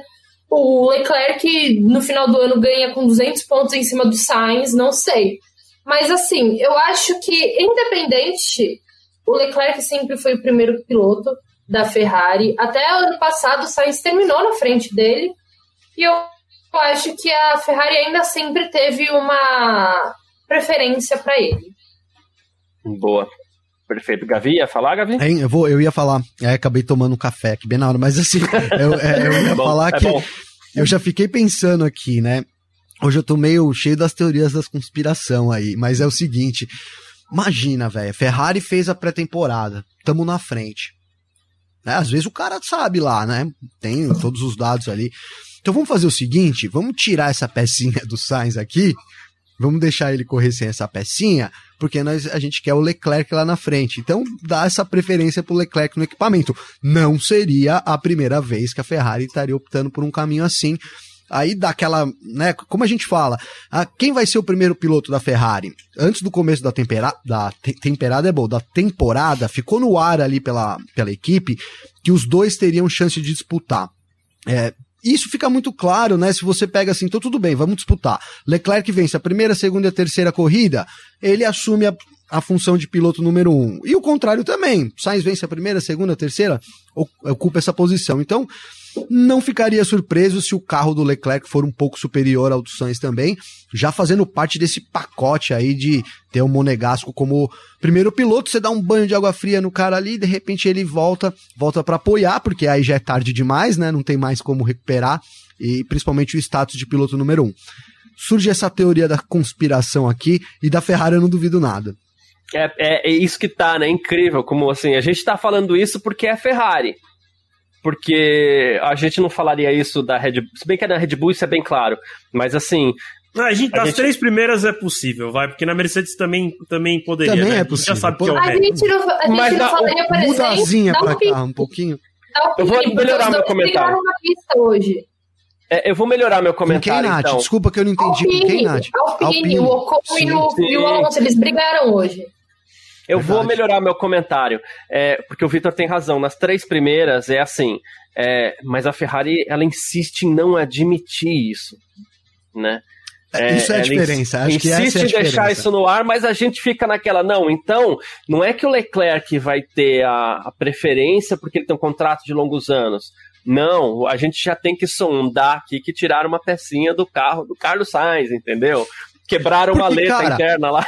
Meu, a gente viu o Sainz no ano passado, a, a, a Carol colocou aqui, né? Ó, o Sainz falou sobre não ter se adaptado tanto ao carro, né? Vou até chamar aqui, ó, Garcia. Pode Boa. ser também, né? Pode ser, né? Pode ser simples assim, verdade. é, mas, pô, no ano passado, o, o Sainz colocou o Leclerc. Não foi no bolso. Eles disputaram o tempo todo, mas no fim foi ele bonito. venceu, né? Foi bonito, né? Ele venceu. E aí, esse ano começa é, o Vitor colocou muito bem, o Leclerc colocou 3 segundos e meio, porque é, é uma diferença que se mantém. Ele poderia, aparentemente, ter colocado 10 segundos, né? O, a, o que dava, o que ficou parecendo é que então ele estava segurando, enquanto o Sainz estava forçando, porque estava atrás ali, precisava da ultrapassagem. Então, essa, essa diferença de desempenho, tendo em vista dois pilotos muito competentes em termos de desempenho, acho que qualquer um dos dois pode ser campeão mundial se tiver um carro bom é, é muito estranho mesmo nessa primeira corrida. Boa, perfeito. Uh, eu vou falar da classificação aqui. é, que o Vitor já acha curiosa. Mas antes eu vou destacar. É, todo torcedor devia ser igual a própria Carol Fragoso, que está aqui, porque a Carol Fragoso, várias vezes ela fala assim: Poxa, eu sou torcedora do Hamilton, tal, não sei o que, torço pro Hamilton, mas ela colocou aqui: Poxa, eu fiquei com dó do Marcos abandonar, porque abandonar na antepenúltima volta é triste. E assim, não é que todo mundo tem que ter dó do, do, do rival, não tem que ter dó. Tipo, beleza, comemora lá, beleza, que o cara é, abandonou. Mas a gente tem visto tanta agressividade, né, nessa rivalidade é, Hamilton-Verstappen do ano passado. A gente sabe que, por exemplo, o Leclerc e o Verstappen sempre foram rivais, então pode ser que brote algo um pouco mais agressivo disso também. Então, gente, se inspirem na Carol, que é um exemplo de, de, de torcedora. Bom, uh, vamos colocar, vou colocar até aqui na, na, na tela a classificação do Mundial 2022, né? Que já começa com liderança aqui do Charles Leclerc, que tem 26 pontos, claro, venceu a corrida, fez melhor volta tal. O Sainz, é, aliás, primeira vez que o Leclerc domina, é, lidera um Mundial, e eu acredito que também seja a primeira vez que o Carlos Sainz seja vice-líder de um Mundial, né? Com 18 pontos. O Hamilton tem 15, George Russell 12, Kevin Magnussen e Arras têm 10 pontos. Valtteri Bottas 8, Esteban Ocon 6 e o Kitsunoda 4, Fernando Alonso 2 e o Guan Yu Zhou 1 pontinho. E nos construtores, que é aí que o Victor acha curioso, né? A gente tem a Ferrari com 44 pontos, Mercedes 27, salvo um vice ali ainda por enquanto. A Haas é a terceira colocada no campeonato com 10. Alfa Romeo tem 9, Alpine 8. Alfa Tauri salvou 4 pontinhos ali. A gente tem Aston Martin, Williams, McLaren 100 pontos. E a Red Bull é a última, Vitor. Não, é, para mim o mais engraçado é tipo, quem é a terceira colocada do Mundial de Construtores? A Haas. pra mim, pra mim, o mais engraçado é tipo a McLaren que anda em última em toda a corrida ainda está na frente da Red Bull. Também. Muito bom. E, e, gente, eu queria falar da Haas. Né, Vitor, Gavi, vou começar com o Gavi aqui, vai, porque ontem a gente falava, olha, o Magnussen teve problemas, é, quase não disputou o Q3. É, o Vitor lembrou ontem aqui, inclusive, também que a, a Haas não tinha feito ainda uma sequência maior que 36 voltas e o Magnussen não só chegou no final, como salvou um quinto lugar ali. Que virada, hein, guardou. Guardou, né? Guardou. Tava guardando. é, cara, é aquilo, né? Vai de novo. É, vamos voltar pra pré-temporada, né? É... Poxa, a Haas teve problema no primeiro, no segundo, no terceiro. No, ter, no primeiro dia de novo, no segundo, no terceiro. Né? Foi a equipe que menos acumulou quilometragem óbvio, né? A gente não tinha outra coisa a fazer a não ser ligar um alerta vermelho ali. Alguma coisa não tá dando certo dentro da equipe, né? E aí veio, eu destaquei lá no nosso podcast, Garcia, o Pietro Fittipaldi, ele não tinha falado nada assim abertamente, né? E eu fiz uma entrevista dele pro, pro, pra TV Gazeta dessa semana e ele dizia assim: olha, o carro tá muito bom. É, o carro vai conseguir disputar lá na frente eu ouvi falei, caramba, mas, né, vai disputar lá na frente. Então aquilo, cara, é, disputou. Você até fez viu... um comentário no Imponto, sem querer te interromper, Gavi, no Imponto no nosso podcast, que você ainda falou assim, poxa, o Pietro só guiou a Haas até hoje, ele não tem referência do que é um carro bom para poder falar isso, mas mesmo assim Queimou ele bancou, minha né? língua. Queimou é. minha língua, porque várias vezes eu falei, ah, a Haas vai quebrar. Não, não cheguei a falar isso, mas tem chance grande, senão eu vou queimar minha língua. E queimou mesmo, que bom, né? Porque foi muito legal ter visto a Haas subir no grid dessa forma. Você destacou um ponto importante. Será que eles têm gás para seguir nessa briga de desenvolvimento numa, num momento tão importante, cara? Porque a gente sabe que esses carros vão evoluir rapidamente, né? Vão, depois que eles pegarem a manha ali, principalmente identificarem uma peça chave. Ah, Red Bull tem o side pod, que é isso que que vai. A, a chance da gente ter mudanças é, com as equipes querendo se tornar uma Red Bull é muito grande, né? Então a gente está no momento crucial dessa temporada. Desse, dessa era, né, da Fórmula 1, esse começo, assim, é muito, é muito importante. Até por isso a gente destacava, ó, é, é bom que as equipes estejam é, é, apo, é, apoiando, não, aplicando né, sua força nos carros de 2022, porque começar uma era na frente é muito importante. Você trazer para você essa peça é, chave que vai dar o seu desempenho ali, que vai dar a sua vantagem de desempenho é muito importante. Então a gente deve ter isso. Vamos ver se a Haas vai acompanhar, mas obviamente, cara, muito surpreendente, só não para o Gunter Steiner, que vem cantando essa bola. A gente até zoou ele várias vezes, mas ele vem falando isso desde, come... desde antes do começo da temporada passada, né? Ó, 2021 já era, a gente jogou a toalha. Eu critiquei muito ele por isso, né? Por esse, esse pessimismo, mas muito realista, né? Então, coincidência ou não, é, o carro de 2022 vem muito forte. Tomara que acompanhe aí porque ficou parecendo que vai ser ali, tá? O carro que divide o pelotão intermediário, talvez, né? É, o pelotão da frente, que eu colocaria a Red Bull e Ferrari, a Mercedes um pouco atrás, e o restante atrás, de repente, nesse primeiro momento, com a Haas ali na frente. É, uh, inclusive, Vitor, coisa que a gente não via, que é muito legal. Eu dei uma olhadinha aqui no, no, no Twitter da Haas, é só festa, cara, é só festa. e é legal ver uma pequena, assim, porque, poxa, o que a gente viu essa Haas se arrastar lá, se arrastar lá atrás, né? É... Desculpa, gente. Mas, assim, agora a gente vê uma recuperação muito legal, né, de alguma forma. Ima oh, oh, imagina o Dimitri, hein, Vitor? Já vai para você. Imagina o, o Dimitri e o Mazepin assistindo essa corrida hoje, hein? Cara, é, eu fico imaginando realmente o que, que, que, tá passando pela cabeça do, do Mazepin. É que ao mesmo tempo é engraçado, né? Porque se a gente for parar pra pensar, muito provavelmente se fosse o Mazepin, o resultado não teria sido esse, a gente não estaria falando isso, né? É, o próprio Mick Schumacher só ficou na 11 primeira posição e também só ficou em 11 primeiro porque duas Red Bulls quebraram o Gasly quebraram, né? Então. É, sei lá, assim. O Magnussen teria pontuado, teria feito bons pontos, tudo mais, mas o, o, o Mick Schumacher já não conseguiu. E o Mazepin sabe que normalmente terminava atrás do Mick Schumacher, então o resultado não teria sido esse. Eu acho que o Magnussen deu uma ajuda, assim, pra Haas ah, sem dúvida. chegar lá. Não, não que ele faça diferença, né? Assim, não é que, meu Deus Além de ter é a barba ruim. mais bem feita da Fórmula 1. Dinamarquês da Fórmula 1, Pô, você queria é. né, cara? Pô. Covardia, né? É, não, é que eu acho que assim, apesar, apesar do, do. Acho que assim, não quero dizer que o Magnussen fez a diferença naquele sentido de tipo, ah, ele é o cara que vai lá e tira meio segundo, faz um milagre. Na verdade, não. Na verdade é que ele é um piloto experiente versus outros que não têm experiência nenhuma, quase nenhuma, né? tanto o, o Mazepin quanto o Mick Schumacher só tem uma temporada de experiência. É, o Mazepin nem, nem tantas corridas assim de experiência, porque a primeira ele já nem completou logo de cara, então né, quando você bota na ponta do lápis, quantas corridas de experiência esses caras têm? É, então, eu acho que isso ajudou.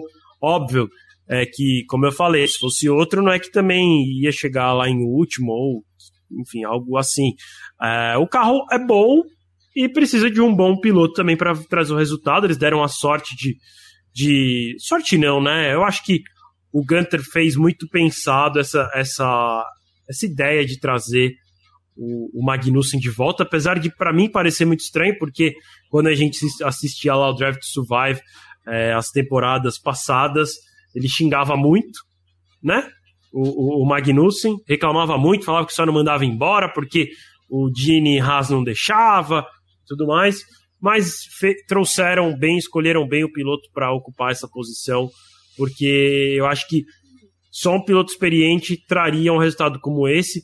E eu tenho dúvida até se o Huckenberg traria um resultado como esse, né? Porque o Huckenberg a gente vê, ele tá com mais experiência que o Magnussen, né? Querendo ou não, o Huckenberg correu acho que duas etapas no ano, no ano passado, né? E, o, e mais essa. O Huckenberg, desculpa. Ele correu duas etapas no ano passado. Foi isso, né? Eu acho que ele substituiu. É, em 2020, eu acho. 2020, é, 2020. Ah, então. Ele correu três equipes, em 2020. Duas ele equipes, correu, né? É, ele substituiu. Não, foi todas pela Racing Point. O Stroll o e, e, o Pérez.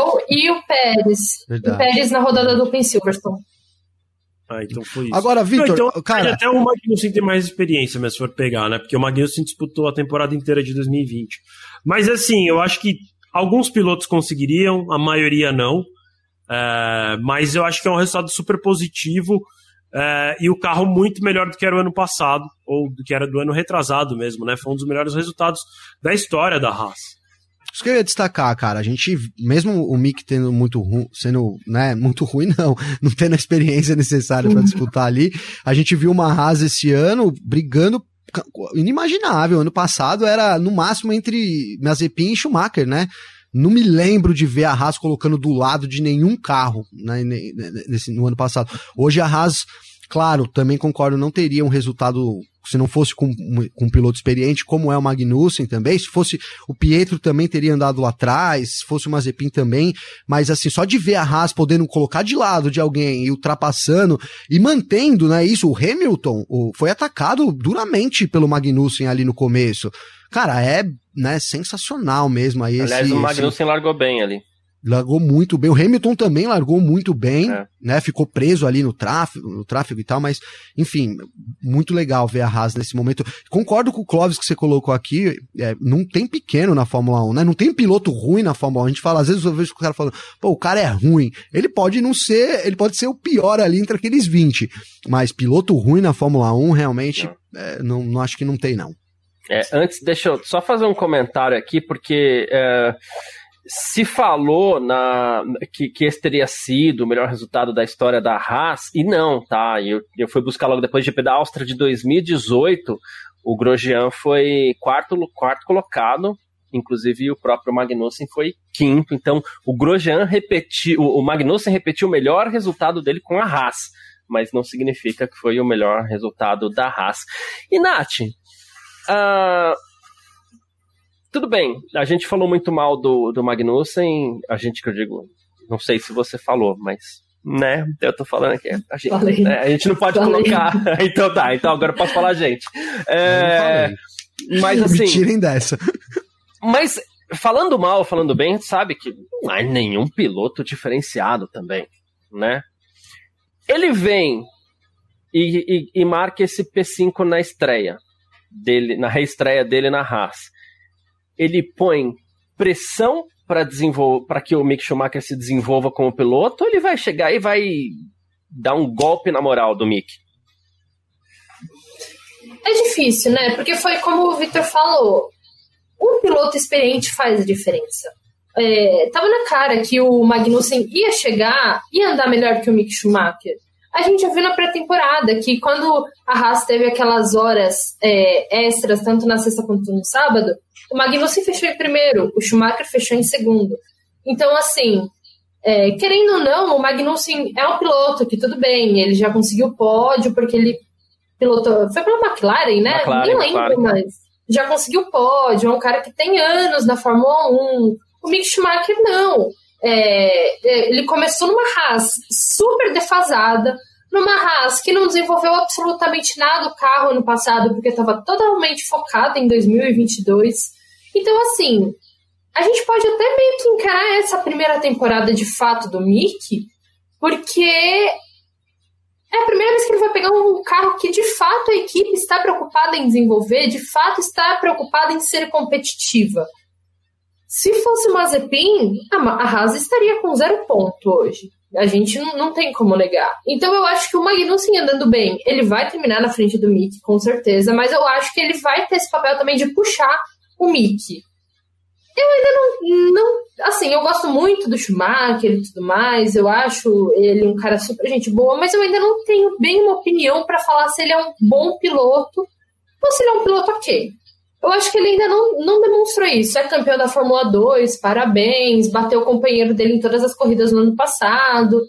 Mas a gente ainda não tem os dados para falar, ok, Mick Schumacher é um bom piloto. Eu acho que a gente vai ver bastante esse ano. O Magnussen vai terminar na frente, mas eu acho que vai sim conseguir puxar. Eu acho que não vai ser um golpe grande na, na autoestima, na moral do Mick, até porque ele, como já falamos, ele tem muito mais experiência, é um piloto que já tem pódio, já andou em equipes de ponta.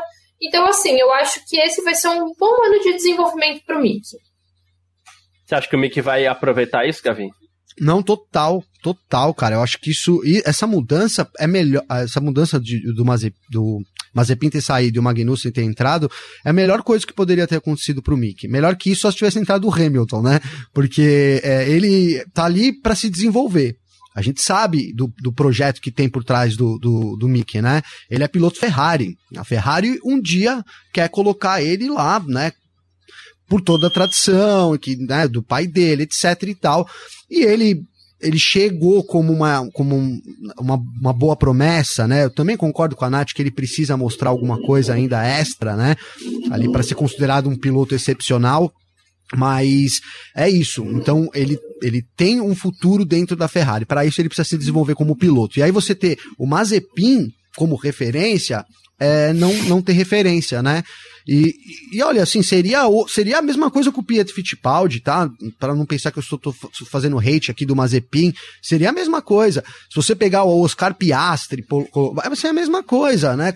São bons pilotos, mas não tem referência, né, cara? É, o Magnussen traz referência para a Haas. E isso também concordo, ele não, não deve ser superado regularmente pelo Schumacher, pode acontecer uma hora ou outra, pode, mas é, acredito na, que o, o, Magnussen vai se sobressair bastante sobre o Mick, mas isso vai servir para a carreira do Mick, para o projeto do Mick, que é se desenvolver como piloto. Então, o melhor cenário possível para o Mick, para mim, foi essa saída do Nikita Mazepin.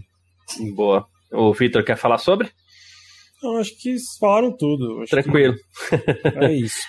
uh, então vamos lá. Então vamos puxar para mais uma questão aqui que uh, dentre as equipes que a gente vai destacando aqui, eu ainda quero destacar mais duas, mas a gente foi para um lado legal, agora vamos mais para baixo, depois a gente volta para o legal. E a McLaren, hein, Vitor? Nossa, difícil até falar, né? Eu até a Nath fez um comentário que parece que a Ferrari trocou de lugar com a, com a McLaren. Na verdade, eu acho que a Haas trocou de lugar com a McLaren, né? É, é. A, McLaren, a McLaren andou muito pior do que a gente achava, andou muito pior que ontem. Assim, a gente sabia que tava ruim, mas não tão ruim, né? Parece ser a pior equipe esse ano. E assim, Parece. durante muitos anos, a pior equipe ficou entre AlphaTauri, né? Toro Rosso, ou a Haas, ou a. Ou a Williams, Williams Sal, Alfa Romeo, né? Alfa Romeo. E aí, tipo assim, McLaren, a McLaren teve anos horríveis recente, né? Aqueles anos com Alonso, motor Honda de GP2 Engine. Mas, gente, não chega nem perto do que eles estão vivendo agora, assim. É a pior equipe disparado. E eu não consigo nem, assim, é, me custa acreditar que eles construíram e o motor é o mesmo da Aston Martin, mas eles conseguiram construir um carro que é pior que o da Aston Martin. né? Tipo, pior que a Williams, né, cara? Pior, pior que todos, né, nesse momento. É, pois Inacreditável, é, pois é, né? Pois é, é. Inacreditável. Assim, eu não sei. Eu não sei o que, que vai. O que, que vai fazer lá, porque eles vão ter que dar um jeito, né? Assim. Não consigo imaginar a equipe correndo até o final do ano em último. E, cara, imagina é, vamos lembrar que o campeonato de construtores, no fim, vale por uma questão financeira, né? A McLaren vai receber duas balinhas, né? Lá no, no final do ano, se terminar em último. E aí, como é que faz? Tipo, porque a McLaren é uma que depende desses prêmios, né? Assim, ela é uma equipe Era grande, chegar, mas é. para ser grande, ela depende desses prêmios. E a gente viu a McLaren chegando perto de fechar, né? Ela vendeu a sede dela, uma sede, uma sede linda lá na Inglaterra, gigantesca, e eles venderam, porque faltou dinheiro, né? Hoje eles continuam lá na sede, mas eles pagam aluguel para o novo dono. É... Sim, difícil, a situação deles é bem complicada, é... E, é... e, ao mesmo tempo é difícil também imaginar que eles vão conseguir achar uma solução simples, porque nada costuma ser simples na Fórmula 1, né? Não é assim, ah, agora eles vão lá, apertam um parafuso em, na Arábia, vai correr bem pra caramba. Tipo, eles são o pior, vai demorar para eles chegarem no meio do pelotão. Então e, é, o tenso dessa, é, e o tenso dessa situação, Nath, é exatamente isso que o Vitor estava falando para mim, porque a Ferrari veio, a McLaren veio dessa fase, entrou numa crise financeira pesadíssima, a pandemia foi pesadíssima para para a McLaren também, a ponto de, como o Victor falou assim, ela teve que se desfazer de ativos e tudo mais. E ela veio se recuperando, um baita trabalho do Zac Brown, do Seidel. Ela veio se recuperando, se recuperando, se recuperando, o dinheiro entrando, ok, agora um erro na mão do carro pode botar tudo isso a perder, né? É uma pena, né? Porque foi em 2020 que entrou o Sainz, entrou o Norris, entrou o Brown, entrou o Seidel. Foi 2020, né? Já nesse primeiro ano eles mostraram que eles estavam muito bem. 2019 ou 2020, enfim, não lembro. É, o Norris ele começou patinando um pouco, o Sainz já estava indo melhor. No ano seguinte eles mandaram muito bem e assim eles estavam realmente é, super em alta. Eu, eu falo, eu, se tem gente que eu pago pau na Fórmula 1 hoje é o Zac Brown e o Andrea Seidel. O que eles deram de reviravolta naquela McLaren, que era motivo de piada pelo Alonso, por todo mundo. E eles voltaram a ser equipe que, assim, sobe no pódio, conseguiu um, dois, a única equipe que conseguiu dobradinha no passado. E daí esse ano vai. E, cara, que primeira corrida desastrosa. Eu lembro que quando o Sainz saiu da McLaren e assinou com a Ferrari, tava todo mundo, nossa, que absurdo, como que ele pode abandonar esse projeto? Mas, cara, hoje, hoje, depois do GP do Bahrein, primeira etapa da temporada 2022, mostrou que foi a maior decisão que ele já tomou na carreira dele. Então, assim, é uma pena, porque tava legal ver a McLaren de volta é, aos tempos, né, áureos, de voltar a brigar lá na frente e tudo mais. Mas também eu acho que é tudo um pouco de ciclo, né? McLaren tava indo bem quando a Ferrari tava indo mal. Agora a Ferrari parece que vai bem e a McLaren vai mal. Então eu acho que acaba saindo assim um pouco de rodízio. E a Haas ali no meio que ninguém entende como, mas está ali no meio, sabe? Então é uma pena realmente. É, o, quando eu vi o Daniel Ricardo assim em último, lutando para conseguir alcançar o Latifi, eu fiquei, cara, o que está acontecendo aqui, sabe? O, o que, que a McLaren fez? E a, a, diferença nessa comparação, né, Gavi, é que a, a Ferrari, que ela fez a comparação do ciclo e tal, a Ferrari pode ficar mal 10 anos que ela se vira na Fórmula 1. Ela se mantém, ela. Beleza. A McLaren não é bem assim, né? Não é bem assim, não é bem assim. E, cara, uma coisa que também vem para martelar em cima disso é: a gente terminou a temporada passada com a, a, uma disputa in, intensa, né? O ano todo. Terceiro lugar era Ferrari, McLaren, Ferrari, McLaren. No fim, a McLaren caiu. Né? Nas últimas corridas foi quando a Ferrari passou e com, né, determinou ali a vitória. Para desenvolver brincou. esse carro aí. Exatamente, era isso que eu ia falar. Olha, a McLaren, ah, vamos desenvolver o carro. E olha aí, cara. Então, é, é, assim, tudo isso que a Nath falou, eu assino embaixo e ainda acrescento isso. É, você vê é, um, um, carro disputar o terceira força, vocês, ó, se cair, vai cair para quarto, quinto, né? Inimaginável. Eu acho que a, a grande surpresa da temporada aí, desse começo dessa primeira corrida, foi ver a McLaren ali nas últimas posições. E a, nas posições. E a Nath colocou, que é que viu o Ricardo em último, eu também, eu tava olhando só lá para cima, de repente eu olhei para baixo, falei, nossa, Daniel Ricardo em último, deixa eu ver o Norris, porque, vamos lembrar, o Ricardo perdeu a segunda semana, a gente esperava que ele fosse sofrer. E, e ano passado Aí, ele andou mal durante boa parte do ano também, né? Exato, não, adap não se adaptou ao carro, né? Só no finzinho ali conseguiu alguns bons resultados. E, enfim, aí eu olhei, falei, não, vou olhar lá para cima, não, não achei o Norris lá para cima, voltei, ele era o antepenúltimo. Então, é assim, né, não era o piloto. E chegou né, atrás também. do Ricardo, né? Chegou atrás no fim das contas. Então, McLaren lá atrás, mesmo to, é difícil imaginar, né? A gente falou aqui da, da Mercedes. Tá ali, né? Tá ali na briga. Se a, se a McLaren tivesse ali, digamos que meio segundo da Mercedes ainda, é, alguma coisa pode ser. Um desenvolvimento pode vir e pode mudar isso, né? Mas na situação que a McLaren tá, ela vai ter que melhorar muito para poder, quem sabe, disputar é, com, com Alfa Romeo, cara, né? Porque eu tô colocando a Alfa Romeo porque uma, a Alfa veio melhor também esse ano, né? Mas assim, para ela chegar para disputar com a Alfa Romeo ali no meio, ela vai ter que melhorar muito. E é difícil é. imaginar isso, cara. É isso. E já que você falou de Alfa Romeo, é, até o final do ano tem essa, essa estante aqui atrás, Vitor, com, com, com, essas miniaturas aqui e tudo mais. Até o final do ano aqui, eu garanto para você que vai ter uma miniatura ali do Guan e o Joe, cara. Porque, olha, primeiro lugar, foi muito legal ver a estreia do Bottas na Alpha, talvez não tenha feito tão mau negócio assim. Pô, mas a estreia do Joe foi muito bacana, né? Eu tô, eu tô vendo agora o post. Depois vocês veem lá no, no perfil do Instagram da Fórmula 1 o cara se debulhando em lágrimas depois da corrida. É muito legal. Pô, lembrando é muito legal que, a gente é... ver, ver piloto novo tendo bom desempenho, né?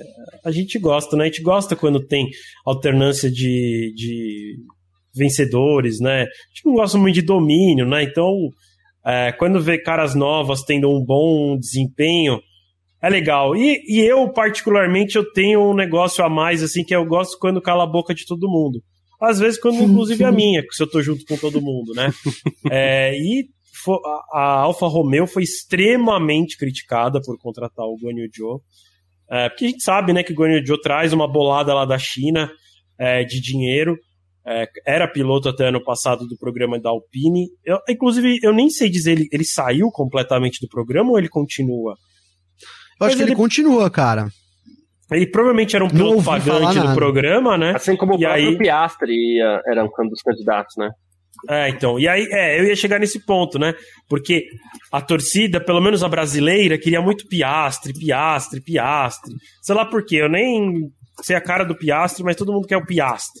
Que ele foi campeão da Fórmula 2, né? Teve tanta gente que foi campeão da Fórmula 2, chegou na Fórmula 1 não fez nada, né? E aí, não, Piastre, Piastre, Piastre. Aí botaram o Joe, Aí, meu Deus, nossa, que absurdo. O dinheiro falando mais alto. E vamos lá, o dinheiro sempre falou mais alto. O Alonso correu na Ferrari porque o Santander colocou dinheiro na Ferrari para o Alonso correr lá. É... Mas, enfim, o Joe chegou lá e fez uma boa primeira etapa. Ainda é cedo para cantar vitória, qualquer coisa do tipo.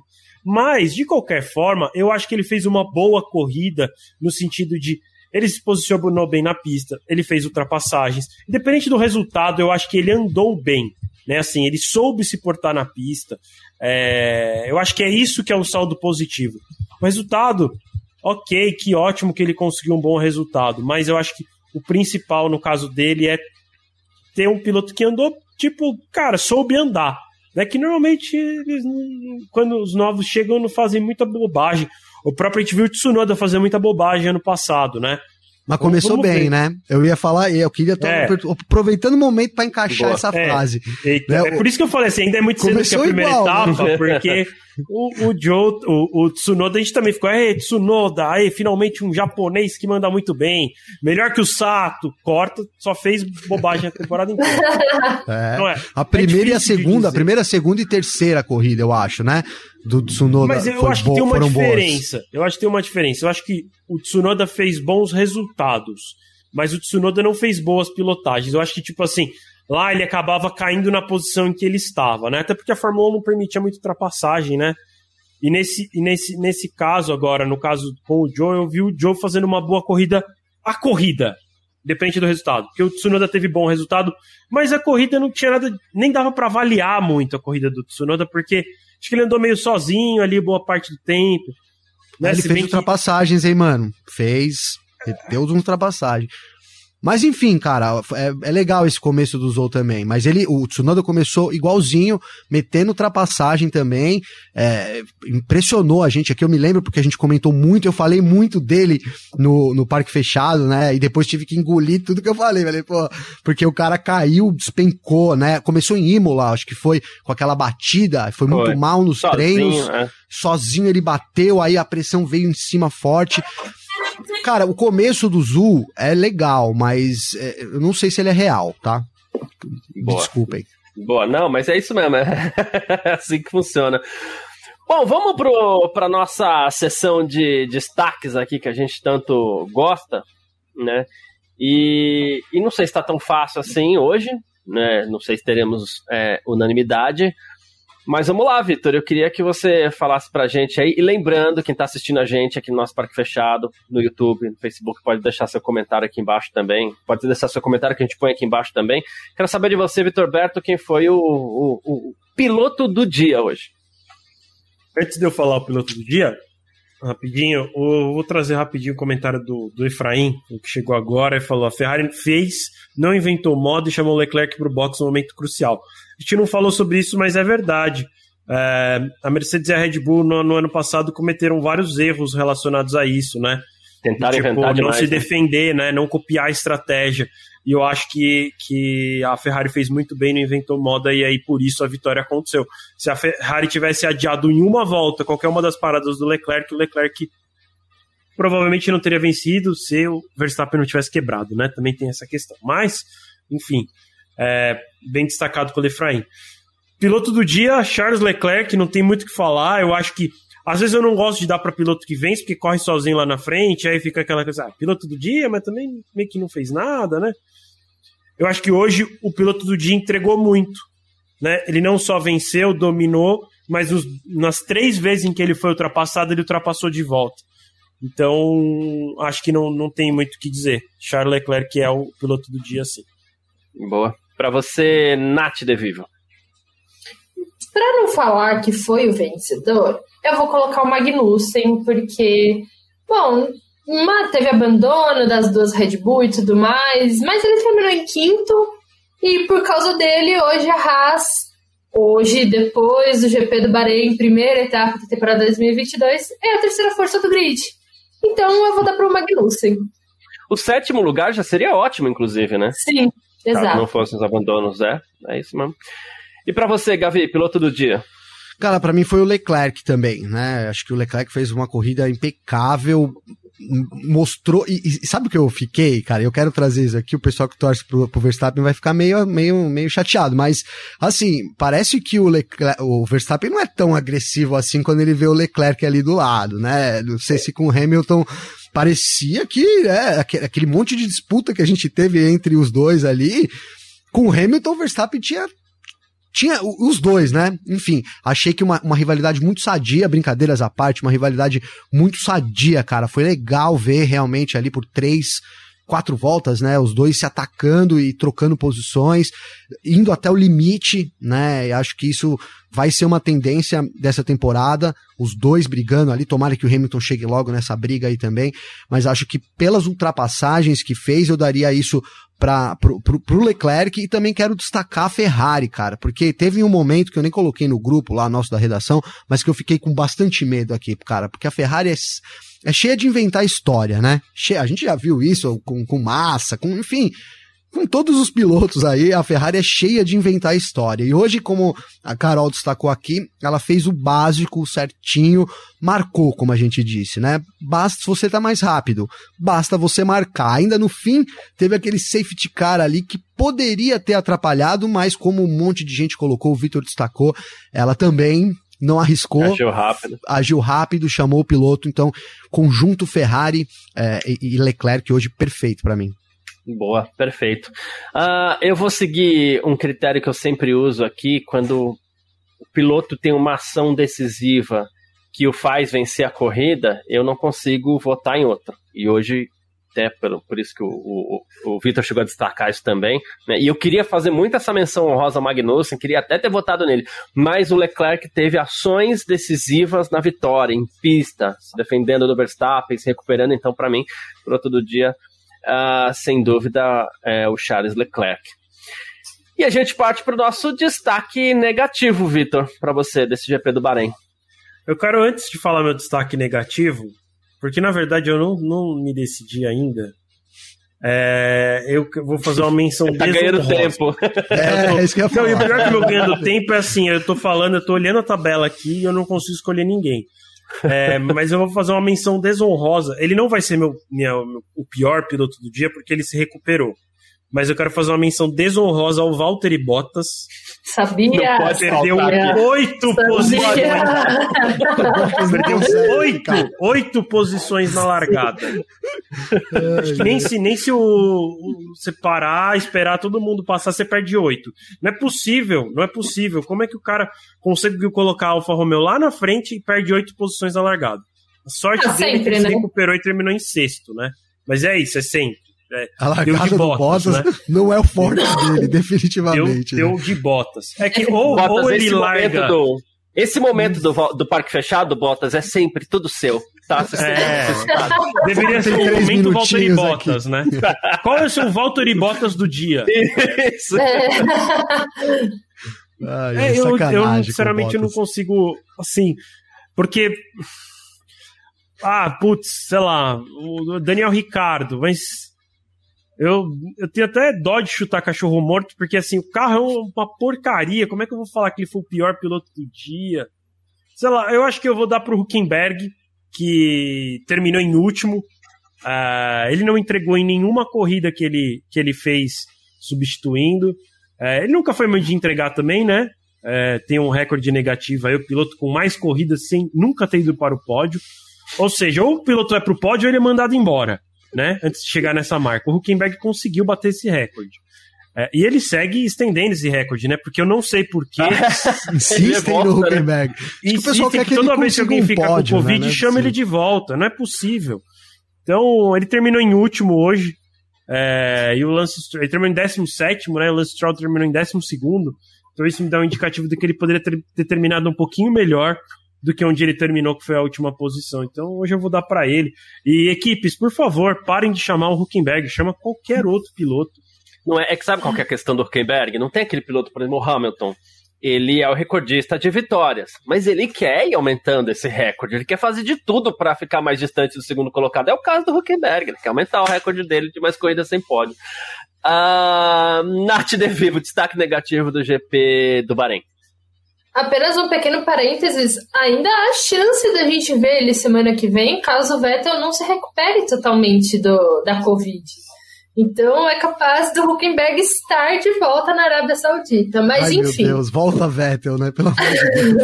Hashtag volta Vettel. Eu acho que o Vettel ele só tá inventando que ele tá com Covid para não ter que andar nessa draga que é a Aston Martin. Mas. Mas a, o meu... Aston Martin na Arábia Saudita, quem quer? Não, ninguém quer. Exato. Mas é, o meu destaque negativo não vai para um piloto, vai para os motores Mercedes. Porque Williams, Aston Martin e McLaren estão tirando né, a Red Bull, estão nas três últimas colocações da classificação. E assim, os pilotos não conseguiram fazer nada, eles se brigaram entre si pela última colocação, então eu acho que assim, a Mercedes tem sorte de ter o Russell e o Hamilton numa equipe boa, porque de resto tá sendo um Deus nos acuda. Boa. Uh, Gavi, seu destaque negativo. Cara, eu tô olhando aqui, tô aqui que nem o Vitor também, tô dando uma olhada, vou pra lá, vou pra cá, porque eu tenho, né, tá, não tá fácil. Realmente. Posso fazer você ganhar um tempinho, Gabriel? Pode, pô, por Eu pensei num outro, a Nath falou sobre, sobre a Mercedes, mas eu também Cuidado tô pensando nisso. Aí, ó. Não, é nenhum meu, hein? É, ela falou do motor Mercedes, eu, eu pensei em também trazer, porque acho que vale a gente falar, da Red Bull quebrou com os dois carros, né? É isso, é isso. É, na verdade, então, vamos antecipar o Gavi, já que geralmente eu fico por último, mas ah, assim. por último, é que eu ia citar, não é nem motores, eu ia citar a turminha da Red Bull, porque a gente não sabe o que aconteceu, porque a gente ainda teve o, o, o incêndio do Gasly. Então são três carros que quebraram. Né? É, dentre os Nath. quatro ali. Nath. Posso só fazer um comentário? É, claro a Ju como vocês sabem, ela cobre a Fórmula 1 e ela acabou de colocar no Twitter que o que está rolando no paddock é que por um erro de cálculo a Red Bull ficou sem combustível. E foi isso que rolou nos carros. Se foi isso, aí o destaque é mais negativo ainda. Maria. Se foi isso. É. é estranho, porque, meu, ele travou. O Pérez travou, né? Mas pô, pode ser. Travou, não, o carro teria morrido. Ele vem pra fazer a curva, de repente o carro vai. Será que ele quis? Tipo, ah, já que acabou o combustível, vou puxar o freio de mão dessa merda aqui. É, puxou o freio de mão ali na reta, né? Porque foi estranho aquela. Ops, até, até derrubei tudo. Aí, ó, o Sérgio Pérez. essa, semana, essa semana eu vou pros memes, hein? Aí, foi, foi frota com L, agora aqui caiu o negócio, não consigo pôr de volta. Pois, pronto, pronto. Pô, me parece foi bom que eu ganhei meu tempo. Deixa, deixa eu voltar aqui então, parece que eu ganhei estranho. meu tempo. Hein? É, cara, já que eu vou dar o destaque negativo pra McLaren porque tudo bem, né? É, nem para nenhum piloto, tá? Nenhum piloto. Para a McLaren em si, por causa da decepção, cara, que é, né? Realmente, a gente falou um pouco disso aqui, mas se você jogar isso, projetar isso pro restante da temporada, é preocupante, cara. Não sei o que será do futuro da McLaren. A gente falava isso da Haas, né, cara? Se a Haas entrar nessa temporada e, e for última, ela. O que, que será do futuro da equipe, né? Será que ela vai virar Andretti? Haas? É difícil imaginar isso, né? Poxa, hoje eu tô desastrado? Essa semana não tá fácil, hein? Valeu aí. Mas é isso, cara. Quero colocar esse destaque na McLaren, porque não imaginava que ela ia andar tão atrás assim e acho muito difícil, muito difícil ela brigar por pontos é, nessa temporada. Tomare, tomare que eu queime a língua, de fato, mas acho muito difícil isso acontecer. É, eu vou fazer uma coisa aqui. Vocês lembram quando o, o, acho que o Raikkonen foi declarado vencedor daquele GP do Brasil de 2003. Uma semana depois, em Imola, deram o troféu para o Fisichella. Eu vou fazer assim: é, a gente não tem confirmação dessa história da pane seca, tá? É, por enquanto, eu vou dar o troféu de destaque negativo aqui para a turminha da Red Bull, pelos três carros que quebraram e tudo mais, né? Se confirmarem que foi pane seca, eu revogo esse troféu e semana que vem eu volto aqui e dou o troféu para Red Bull. Porque se foi isso, é péssimo, não dá, não tem como. É, é, na, no atual momento que a, que, a, que a Fórmula 1 vive, não tem como os carros terminarem uma corrida abandonando por pane seca, não dá, é inaceitável. Né? É, mas, por enquanto, a gente fica com essa versão aí dos três carros que quebraram e, e enfim, o Gasly, que pegou fogo, mais Verstappen, né? No power, e o, e o Sérgio Pérez também, que rodou, mas quebrou logo na, na, na, sequência também. E como a própria Carol lembrou aqui, ele já vinha reclamando de falta de potência também. Enfim, um dia péssimo para a turma da Red Bull. Né? O Verstappen ali também, né? Da forma que foi, eu tava até revendo agora que meu pai me mandou, ó, olha o lance aí que eu comentei, né? Olha aí o lance do Verstappen freando na frente. Aí eu fui olhar aqui. Na verdade, ele perde potência, né? Quando ele entra ali na curva, sai da curva 10. É, o Sainz vem colado nele e aí já acende a luzinha, aquela luzinha de alerta, né, de que o carro teve algum problema. Então, logo que ele entra, acende aquela luz, o Sainz já mete por, por dentro, aí faz a ultrapassagem. E aí é ladeira abaixo. Pode ter juntado as duas até coisas. comentou isso, né? Ele falou que ele percebeu que o carro da frente estava piscando a luz e aí ele tirou de lado para passar porque ele percebeu Exatamente. que tinha um problema. Exatamente. Boa. Agora, cara, é, é, também é um problema inaceitável. O seu destaque negativo é muito bom, Garcia, porque poxa, é, mesmo que tenha sido um problema no motor, é um destaque negativo, sem dúvida nenhuma, cara. Esse começo aí da Red Bull, vamos lembrar que os Não, motores se for problema no motor, ferrou, né? Não, não, nem, não tô nem pensando, tô nem pensando que tipo são problema crônico vamos dizer, aí só dura uma corrida. Para mim, se for um problema de motor, que mesmo que eles consigam resolver, é, eles vão ter um motor a menos na temporada, né? E aí vai, Tem vai isso, tomar que eu não tinha pensado Não tinha, não tinha não tô nem pensando, Eu nem tô nem pensando no problema do motor, se assim, putz, aí na, em GP da Arábia vai explodir também outro motor. Eu tô pensando assim, eles vão resolver, Nossa, seria tá? caos, né? Porque eles, porque apesar de estar tá congelado, você mexe em algumas coisas, você não pode desenvolver o motor, né? Mas é, assim, o setup se tem um ali, problema, né? ele se arruma lá ele. Mas o problema Sim. é, se eles perderam esse motor, você só tem três pra temporada, são três, né? Ou quatro? Três, quatro. Três. São, são três, três. motores. O três quarto motores. já toma Agora você só tem dois para 22 corridas, porque faltam 22 corridas para acabar o ano. Emendando então, assim, nisso, Vitor, já, já deve. o ano dos caras, então. E já deve, a gente já deve ver uma Red Bull muito menos rápida em, em no, na Arábia Saudita. Eles devem vir limitado, cara, porque não tem mais, é o que você falou, é, não tem mágica também ali no negócio, né? Não é virar um parafuso resolveu aqui, entendeu? É, a já sorte dá pra é imaginar no, uma Red Bull Se for limitada. hidráulico, que se for hidráulico, nem estragou o motor, nem nada, é só um problema Sim. hidráulico, vai lá e resolve. Quando, quando a Nath falou dessa história do combustível, o que me parece estranho é no caso do Verstappen, o sintoma que estava acusando era o volante ficar pesado, o que parece Sim. ser algo hidráulico. No do Pérez, até pode parecer mais para pane seca, porque ele reclamava de perda de potência. E não sei se vocês já passaram por isso de ficar sem combustível. Eu Pode ser um cheirinho, fiquei- cheirinho ali duas, saindo. três vezes já sem combustível na vida. E aí fica pó, pó, pó, pó, pó, pó, pó, pó. E antes de acabar de vez, né? Então, é, só que pra mim é estranho o jeito que acaba o do Pérez, né? Porque só acabar o combustível não faria ele rodar, eu acho. Mas talvez também sim, porque era numa freada, redução de marcha. Não sei. Não sei. Aí você puxa uma marcha que ele não responde já, porque já não tem mais é, potência do motor, né? Talvez. Desliga É. o carro, né? Acaba a gasolina, É. sei lá, por alguma coisa desliga o carro, pode ter acontecido. Aí você perde É. ali aquela potência né, do, a motriz. Não, ali, que imagina, reduz, enfim, imagina que se não ser. tivesse o safety car, se foi realmente pane seca, teria acabado mais cedo ainda, né? É, é. Porque Sim, eles economizaram um pouquinho com o safety car. Um erro grande, né? Ô, ô Garcia, deixa eu te falar uma sugestão rapidinho, desculpa. Claro. Pessoal, muita gente colocou aí pra gente fazer um ranking de motores. Faz rapidinho aí pra nós isso daí, vamos fazer. Muita gente veio colocando aí, ó, ranking de motores. É que a gente tal. vai ter, eu acredito que a gente vai ter um, um asterisco nesse ranking aí, porque parece ser Ferrari, Red Bull, Honda, é, Mercedes, Renault, ou Renault Mercedes, não sei. Mas tem esse asterisco, porque se a gente tiver um problema de confiabilidade no motor Red Bull, aí ele é, em termos de né? força, a ordem é, é essa que você falou. A dúvida que eu tenho é só agora. Me deu um branco. A Alpine só não fornece motor para mais ninguém, né? Não, não, só ela. É difícil de dizer. A gente nunca vai saber se é motor ou carro, né? É, é esse é, é o problema, né? Mas parece dizer. que a Alpine, nesse momento, tá na frente da Mercedes.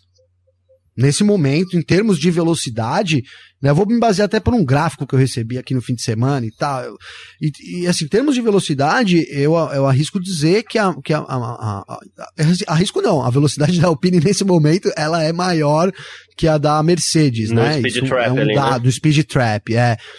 Não sei, talvez a Mercedes com pior motor nesse momento, Pode ser. Agora, pode não ser o pior motor, né? O que você falou ali tá meio limitado, um problema de um resfriamento. Então, olha, pra gente não estourar o motor que nem a Red Bull e ficar com duas unidades, vamos trabalhar aqui nos 90% e aí a gente vai aumentando isso, né, gradativamente conforme as atualizações preencherem aí essas lacunas, digamos assim, né? Mas é, é, mais ou menos isso, difícil essa primeira corrida é, tirar, né? Acho que o resultado final é muito a ordem dos motores ali também. Enfim, pode ser. Boa. O que eu ia perguntar, na verdade, não era nem isso. Alguém tem alguma expectativa especial para o Grande Prêmio da Arábia Saudita semana que vem? Muito acidente, muito abandono e. Tomara que não tenhamos acidentes graves, né?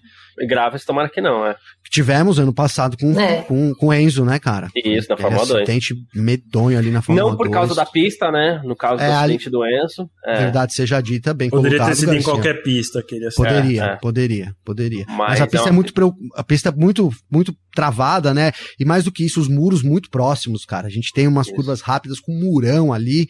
Isso dá uma, uma má impressão terrível. Eles prometeram mudanças. Eles né? fizeram as mudanças, mas não é mudanças que vão deixar a corrida melhor, é para deixar um pouco menos perigoso. É, Isso. Imagino que, que devem ter afastado ser... ali, né? é, é que ali. a questão é que depende de ser perigoso ou não, o traçado é uma porcaria, a corrida é ruim. É isso. Eu é, tenho só uma questão. Mas vai saber, com esses carros novos, às é. vezes é isso, porque a corrida assim, não é ruim porque não vai gerar tanta turbulência na Cara, o, o traçado é, é maravilhoso, velho. ah, correr, pro hot sabia? lap, né? Pra você fazer uma volta sozinho ah, e ver quem é melhor. Exatamente, é exatamente. É pra muito desafiador. Pra corrida é péssimo, né? Pra quem sabe foi isso... muito ruim exatamente porque os carros não conseguiam se aproximar. Nesse Tomara ano pode que... que a gente veja algo diferente. Pode ser. Pode ser. Mas assim, não só a questão do, não só assim, mas claro, a questão do perigo também, né? E a gente espera que não haja nenhum acidente grave. Mas é que assim, ano passado também não tinha corrida, porque qualquer coisinha fora da, da, da pista ali era um safety car, um risco de uma bandeira vermelha e tal. Espero que a gente tenha corrida semana que vem, né? Só que talvez os carros andarem mais próximos pode acabar sendo até um pouco mais perigoso nesse caso, mas enfim. Olha, a atirar Verdade. por hoje, eu acho que a, a direção de prova, talvez não a bandeira vermelha, mas vai fazer meio que a mesma coisa que o Masi fazia porque hoje o Gasly estava totalmente fora do traçado e eles colocaram um safety car físico. Então, me parece que eles vão ser bem bem cuidadosos, não sei se é essa palavra, mas enfim, conservadores. Eu acho que é essa a palavra que eu queria achar. Boa. Que é, ah, qualquer coisinha bota o safety car, porque não, qualquer coisa assim, não, se der uma merda, a culpa não é nossa. É que o Masi ia um pouquinho além da bandeira vermelha, né? Vamos ver se, esse, se essa nova eu direção adorava. de prova também faz isso. Essa parte eu adorava, mas enfim. a gente não perdia a corrida atrás de safety é, car. É, eu não gosto do safety car virtual, por exemplo. Eu não gosto. Acho ele bobo, que ai, mantém virtualmente as posições e as distâncias na pista. Acho isso meio não automobilismo.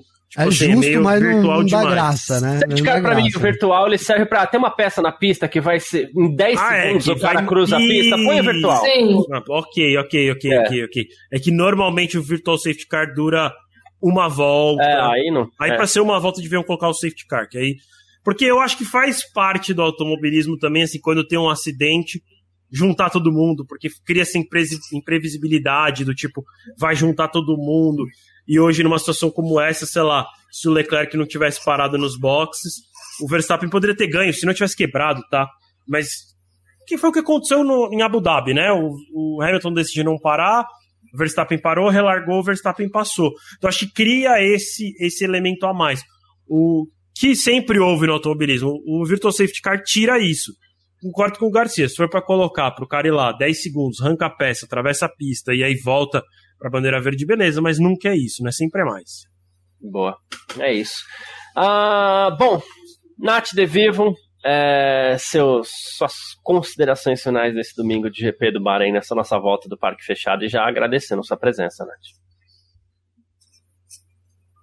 É, muito obrigada, foi muito bom participar. Obrigada a todo mundo que assistiu, que comentou. É, obrigado aos meus colegas, sempre com comentários muito é, bons. E bom, meu, meu destaque final é: começamos muito bem a temporada. Eu acho que assim foi uma corrida incrível. E não perca que quarta-feira, no primeira curva, às duas horas, aqui no canal do F1 Mania, vai ter um vídeo meu com uma opinião polêmica, ou talvez nem tanto, mas terá sobre esse GP do Bahrein da Fórmula 1. Então não perca o primeira curva na quarta-feira, duas horas da tarde. Quando ela fala polêmica, ou talvez nem tanto, é aí que vem a chicotada mesmo, Nossa, né?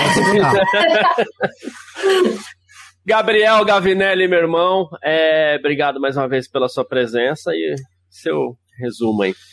Não, quero agradecer primeiro aí todo a, a, mesa aqui, né, a mesa virtual, Vitão, a Nath, Garcia, meu grande parceiro aí, pessoal do chat, cara, que tá sempre junto, Muito Bruno legal. César, Bruno César, eu não tive como, nem, não tive oportunidade de falar com você hoje, Bruno, mas vou mandar um abraço para você aqui, destacou o Renolution, tá devagar, nosso Renolution aí, tá mais pra Renolation mesmo, viu, Bruno, isso aí ficou para trás, é, cara, eu queria destacar uma coisa que eu achei muito legal, eu fiquei acompanhando aqui, foi um dia com o nosso chat aí, com muitas mulheres aí participando, cara. Achei isso muito legal. Obrigado aí é, por, por, essa, por essa moral também com a gente, cara. Faz, faz toda a diferença também é, a presença feminina aqui, cada vez mais e mais e mais.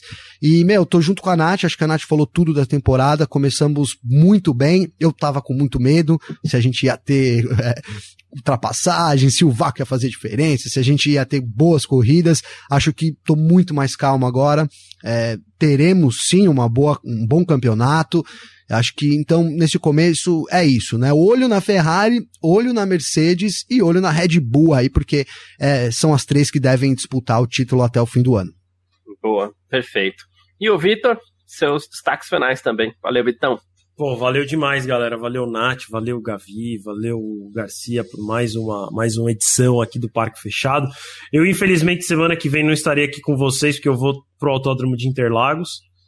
É, o, o, Bruno, o Bruno César mandou aqui pra gente uma, uma informação, eu já confirmei aqui. É, inclusive, ela já está no F1 Mania, eu acho. Sim, já está no F1 Mania é, sobre a questão do problema da Red Bull. Tá? Então o Helmut Marko confirmou que o problema do carro, do, dos dois carros foi o mesmo e que eles, os carros não estavam conseguindo coletar combustível suficiente para o motor. Na declaração do Helmut Marko. Com, é. com a falta na, de combustível, né? Isso, na declaração do Helmut Marko dá a entender que eles vão investigar qual peça teve defeito o que parece como se fosse, sei lá, alguma bomba de gasolina. Puta, isso que eu ia falar, coisa. deve ser aquela peça de 2 dólares, cara. É. Mas, ao mesmo tempo, aí eu vou dar a minha opinião. Me parece muito estranho que a mesma pecinha de 2 dólares deu problema nos dois carros. Para mim pode ser uma boa encober, encobertada, encobrida, sei lá, não sei nem a palavra. Deixaram de comprar de 2,50 pra, pra uma pane seca. do Helmut Marko. Não, né? não, não. Tô, assim, tô querendo dizer, tipo assim, eu não sei não se Sim. não é tá querendo encobrir um problema de pane seca, que seria um erro crasso, assim, tipo, cara, erraram no, na conta. Né? Então, vamos, vamos ver. Ele falou que em uma hora, mais ou menos, eles teriam a informação do problema oficialmente. Não sei se, eles, se, eles, se ele quis dizer se em uma hora eles vão divulgar o problema, mas que em uma hora teria terminado a investigação lá dentro da equipe. De novo, não sei se eles vão divulgar. É, e que o problema do, do volante, né, da direção do Verstappen, não teve nada a ver com, o, com esse mesmo problema que a gente chegou a falar hidráulico, não sei o quê. É, muito provavelmente foram por alguma questão no pit stop que alguma pistola bateu em algum canto do carro e deu uma estragada é, no, no, no, enfim, na questão da direção. Vamos, vamos aguardar, vamos ver se eles divulgam alguma coisa. Convido todo mundo a ficar ligado lá no www.filmania.net. Como eu falei, essa notícia já está lá, é uma notícia da declaração do Helmut Marko. É, então, essas e outras notícias, declarações de todos os pilotos e tudo mais, eles vão encontrar por lá. O Rubinho Barrichello acabou de ganhar a primeira bateria da Stock Car em Goiânia. Daqui a pouquinho também já está lá no F1 Mania, então fiquem ligados. Teve muitas categorias ao longo desse final de semana, ainda tem Indy por, por correr ainda hoje, mas já teve o EC, INSA, Fórmula 2, Fórmula 3, MotoGP, MotoGP tudo isso está lá no F1 Mania. Fique ligado, fique ligado também nas nossas redes sociais, estão passando aqui embaixo, sempre site F1 Mania. Não se esqueça de se inscrever no canal, deixar um joinha aqui também. Se você quiser ser membro, seja membro, tem um botãozinho aqui embaixo no YouTube que é Seja Membro, clica lá, vê os planos e se inscreva. Vi que a Nath quer falar alguma coisa aí, fala aí, Nath. Que você falou da MotoGP e eu convido vocês a entrarem no site do F1 Mania, na aba de MotoGP, para vocês verem qual foi a medida tomada pela MotoGP para a chuva dar uma acalmada para ter a largada, a última largada que é a da classe rainha da MotoGP. Foi na Indonésia e eu só posso dizer que foi assim exótico. Então eu convido vocês a irem lá. É assim, no mínimo exótico, no mínimo exótico. Sim. Então eu convido vocês para entrarem lá no site da Filmania para verem qual foi a atitude que a MotoGP deu. Olha, posso dizer que depois que rolou tudo isso, 20 minutos depois teve a largada. Então, assim. Funciona, talvez né? tenha adiantado. Funciona. Funcional, né? Muito bom. Oh, deixa eu só dar meus últimos recados aqui, Garcia, sobre. Claro. É, cara, ainda tem Fórmula 1 na semana que vem, como todo mundo já, ou a maioria já sabe, né? Então a gente volta é, com, com toda a cobertura, tempo real lá no site desde sexta-feira. Tem podcast a semana inteira, tem vídeo a semana inteira aqui no canal, então convido todos vocês a consumirem nossos conteúdos, tá bom? Eu, sexta, eu não, não tô aqui no Parque Fechado, mas sábado eu tô aqui com vocês. Mas sexta e sábado eu, eu tô acompanhando a Fórmula 1. Domingo eu vou só conseguir assistir pelo celular. E como eu falei, não vou estar por aqui, mas vou estar mandando boas energias e torcendo por uma boa corrida. Eu, como eu falei no comecinho do, do Parque Fechado de hoje, eu não fiquei, não fiquei tão satisfeito com o resultado hoje, porque eu queria que a Mercedes não tivesse um resultado tão bom, tão bom, né? Assim, terceiro lugar para eles foi ótimo, porque eu acho que quanto mais pontos eles perderem no, no começo do campeonato, mais emocionante vai ser lá no final, porque eu acho que eles vão se recuperar. Então acho que foi bom para a gente a Red Bull não ter terminado, porque eles vão ter aí que dar uma recuperada. Para a Mercedes eu queria que eles fossem um pouquinho pior, para também ter que, que dar essa recuperada, porque eu acho que a, a Ferrari não vai dominar o campeonato a Red Bull e a Mercedes vão encontrar um jeito de virarem competitivas a ponto de brigar por vitória aí em todas as etapas. Então é isso. Obrigadão aí, galera. Boa, sensacional. Obrigado, Vitor. Obrigado, Nath. Obrigado, Gavi. Obrigado cada um que mandou sua mensagem aqui, cada um que assistiu a gente aí, tanto no YouTube da Filmania quanto no Facebook da Filmania, ou então também você que acompanha a gente pelo Terra TV. Muitíssimo obrigado mesmo, tá bom? A gente está de volta na semana que vem. Né, Sexta-feira já tem treino livre para o Grande Prêmio da Arábia Saudita. Então, às 15 horas na sexta-feira, a gente está aqui com o parque fechado. No sábado, às 15 horas, a gente está aqui com a qualificação. E por volta das 16 horas, porque essa corrida pode ser que atrase um pouquinho mesmo o final dela, por volta das 16 horas a gente vai estar tá aqui também com o parque fechado depois da corrida, tá bom? Então, muitíssimo obrigado. A gente se fala durante a semana aí também. A gente segue eu e o Gavi com o nosso F1 Mania em Ponto em todas as plataformas aí de áudio para você conferir principalmente no Spotify e tudo mais, como o Victor gosta sempre de lembrar. e é isso. Um grande abraço para todo mundo. A gente se fala. 2022 começou e começou legal demais e que seja assim até o final. Tamo junto e tchau.